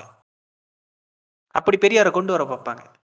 அந்த மாதிரி ஒரு கல்ச்சர் வந்து இன்னைக்கு அடிபட்டு போச்சு. அதைத்தான் வந்து இவங்க இவ்வளவு நேரம் பேசிக்கிட்டு இருக்காங்க. அந்த அந்த விஷயத்த செஞ்சதுனாலதான் பெரியார் திரள்ல அவருக்குன்னு ஒரு மன்றம் வச்சிருக்காரு. பெரியார் வச்சிருந்தார். ம். நான் பேசின கருத்தை கலை வடிவத்துல நீ மக்களுக்கு சென்றதை சென்றடையத்துக்கு நீ தான்டா பெரும்பாடா இருக்க அப்படின்னு சொல்லிட்டுக்காக தான் நீ எம்ஆர் ராதா பெரிய பெரியாரின் போர்வாளால போர்வாள் அப்படின்னு சொல்லிட்டு இப்பயும் கருதப்படுகிறார். அதனாலதான் ம- கழகத்துல வந்து இன்னும் அவருக்கு மன்றம் இருக்கு. ஏன் எம்ஆர் எம்ஆர் ராதா மட்டும் தேவையா? நான் கேட்கறேன் அதுக்கடுத்து நீங்க மேலேயே வர மாட்டீங்க. பெரியாரின் தோல் இருந்தா காலியாவே இருந்துக்கணுமா? அவர் சிலையாவே இருக்கணுமா? அவர் தோல் வந்து காலியா இருக்குன்னு நான் சொல்றேன். அவர் தோல்ல மேல ஏறுறதுக்கான தகுதி நம்மளுக்கு தான் இருக்கு. நம்ம தான் பெரியாரை படிச்சிருக்கோம் நம்ம தான் மேல ஏறி நிக்கிறோம். அப்ப நிக்கும் போது நம்ம தான் கலை வடிவத்துல புதுப்பிக்கணும். பெரியாரை கலை வடிவத்தில் புதுப்பிக்க வேண்டிய கட்டாயம் வந்து இந்த காலகட்டத்துக்கு ரொம்ப தேவைப்படுது. அசால்ட்டா ஒரு ஃப்ரேம்ல சொல்லிட்டு போறான். ஒரு ஒரு ஒரு ஒரு படத்துல ஒரு ஃப்ரேம் பாஸ் பண்ணா எல்லா விஷயம் தெரியுதுன்னு சொல்றான். எவ்வளவு கிரிட்டிக்கான ஒரு ஃபேனா இருக்காங்க. சினிமாவை வந்து ஆழ்ந்து பார்த்து அதுக்கு ரிவ்யூ போடுறது ப்ளூ சட்டை போடுறது ஓகேவா அந்த மாதிரி ஒரு வேலை எல்லாம் இங்க பண்றான் ஓகேவா இப்ப பாரு இப்போ தொடர்ந்து கூட இருக்கும். சார்பட்டால பாத்தீங்கன்னா கூட இருக்கும். அந்த ஃபைட். சீனுக்குலாம் வந்து சீனுக்கு ஏத்த மாதிரி மாத்திக்கிட்டே வருவானுங்க. அந்த பின்னாடி இருக்க. பேக்ரவுண்ட் அழகா செதுக்கி இருப்பானுங்க. scene- தாண்டவன்னு ஒரு பணம் எடுக்கிறான். கர்மாந்திரம் எடுக்கிறான் அவன். பணம் எடுக்கிறான். ஓகேவா ஏதோ ஒரு கருமத்தை எடுத்துன்னு வந்து பாரு பாருன்னு சொல்றான். ஆன்லைன்ல ஆன்லைன்ல அப்லோட் பண்ணி எனக்கு டார்ச்சர் பண்றான்ப்பா அவன். இது எனக்கு இது இது டார்ச்சரா இல்லையா? நீ பணம் எடுத்து எனக்கு டார்ச்சர் பண்ற. நீ பே நீ சரி பணம் எடுத்து உரிமை எடுத்து விடுங்க. அதுக்கு ஒரு பிரஸ் மீட்டு வக்கில்லாத படத்துக்கு வக்கில்லாத ஒரு நபரை வச்சுக்கிட்டு வக்கில்லாத கருத்தை சொல்லி வாயில வாங்கிட்டு போறாரு அவரு. இந்த மாதிரி ஒரு வேலையெல்லாம் அவர் பண்றாரு இதெல்லாம் வந்து ஒரு சோசியல் சோசியல் இம்பேலன்ஸை கிரியேட் பண்ணுது எனக்கு ரொம்ப வருத்தமா இருக்குங்க அப்படிதான் நான் பதிவு பண்றேன் இது வரைக்கும் நீங்க ரொம்ப வருத்தமா. நியூசன்ஸை தான் பார்த்திருப்பீங்க இந்த ஆளு மட்டும்தான் வந்து இன்டர்நெட் நியூசன்ஸ் பண்ணிக்கிட்டு இருக்கான். தேவையில்லாம இது ஆக்சுவலா அனலாக் சிக்னல் அனலாக் சிக்னல்ல இருந்து டிஜிட்டல் மீடியா சொல்றது வந்து பார்த்தோன்னா அனலாக் வந்து ஒரு ரொம்ப டிஸ்டர்பன்ஸ் நாய்ஸா நாய்ஸ் பொல்யூஷன் பொல்யூஷன் கிரியேட் பண்ணுது. எனர்ஜி ரொம்ப லாஸ் ஆகுது. அதனால அது ஒரு நாய்ஸி சிக்னலா இருக்கு டிரான்ஸ்மிஷன் சிக்னலா இருக்கு. அதனால நம்ம டிஜிட்டல் சிக்னலுக்கு மாறலாம். அது நாய்ஸ்லெஸ் ஓகேங்களா அதுல பவர் லாஸ் கம்மி அப்படின்னு சொல்லிட்டு டிஜிட்டல் சிக்னலுக்கு மாறுறாங்க. அதுலயும் வந்து நியூசன்ஸ் பண்ணிட்டு இருக்காங்க. இதுக்கெல்லாம் வந்து சட்டங்கள் பாயாதா? அப்படின்னு கேக்குறேன்.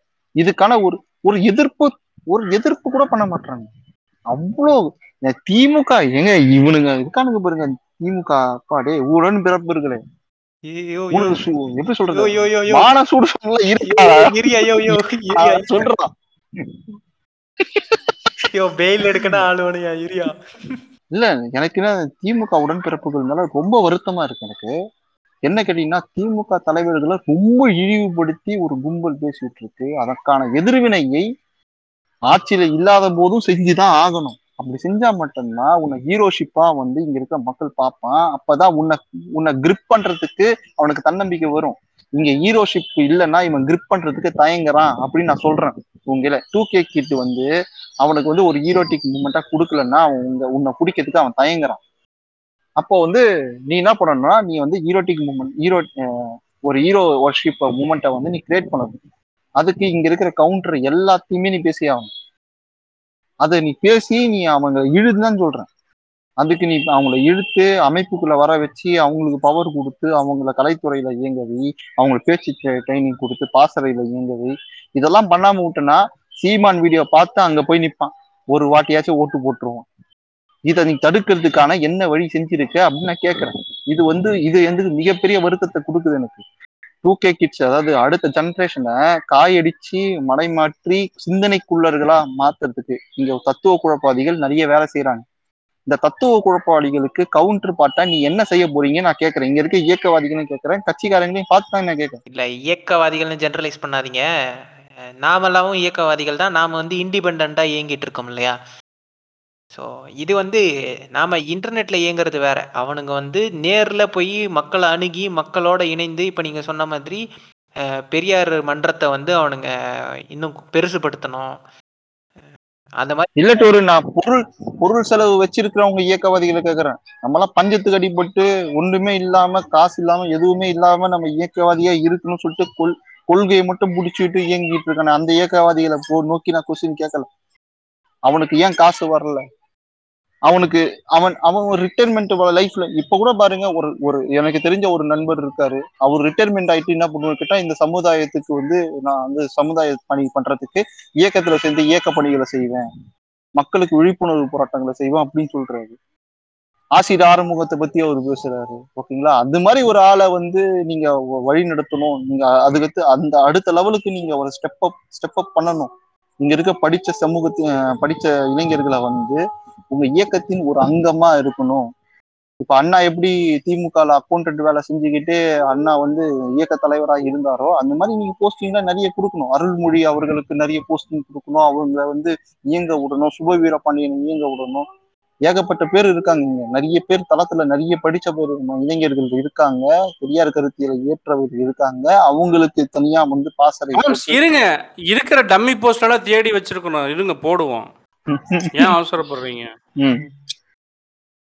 ஏதாவது எங்கேயாச்சும் ஒண்ணுத்துக்கு ஆகாத போஸ்டர் எல்லாம் வச்சிருக்கிறோம்ல அதெல்லாம் கொடுப்போம். எப்படி ஆர் ராஜாவுக்கு பண்ண மாதிரியா? அது அது மாதிரி தான் அதுதான் பிரச்சனையா இருக்கு. எனக்கு வந்து இப்பயும் சொல்றேன் நீங்க வந்து ஒருத்தர் ஒரு ஒருத்த- ஒரு தலைவனை உருவாக்கணும்னா தளபதிகளும் சிப்பாய்களும் இல்லாம ஒரு தலைவனை உருவாக்க முடியாது. இங்க மிகப்பெரிய போர் நடக்க போகிறது. ம- போர் முழங்கு போர் முரசு கொட்டப்படுகிறது. முழக்கம் போடப்படுகிறது. அந்த டைமுக்கு நீங்க படையை திரட்ட போறீங்களா? திரட்ட போகாம சும்மா உக்காந்துட்டு இருக்க போறீங்களான்னு கேக்குறேன்.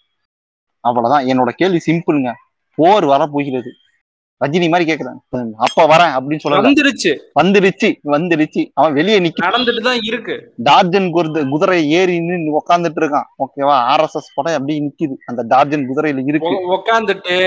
அது பார்டர்ல அழிச்சுக்கிட்டு இருக்குது. பார்டர்ல ஊருக்குள்ள வர்றதுக்கு முன்னால ஊருக்கு வெளியே இருக்கிறதெல்லாம் கொஞ்சம் கொஞ்சமா அரிச்சிட்டு இருக்குது அது.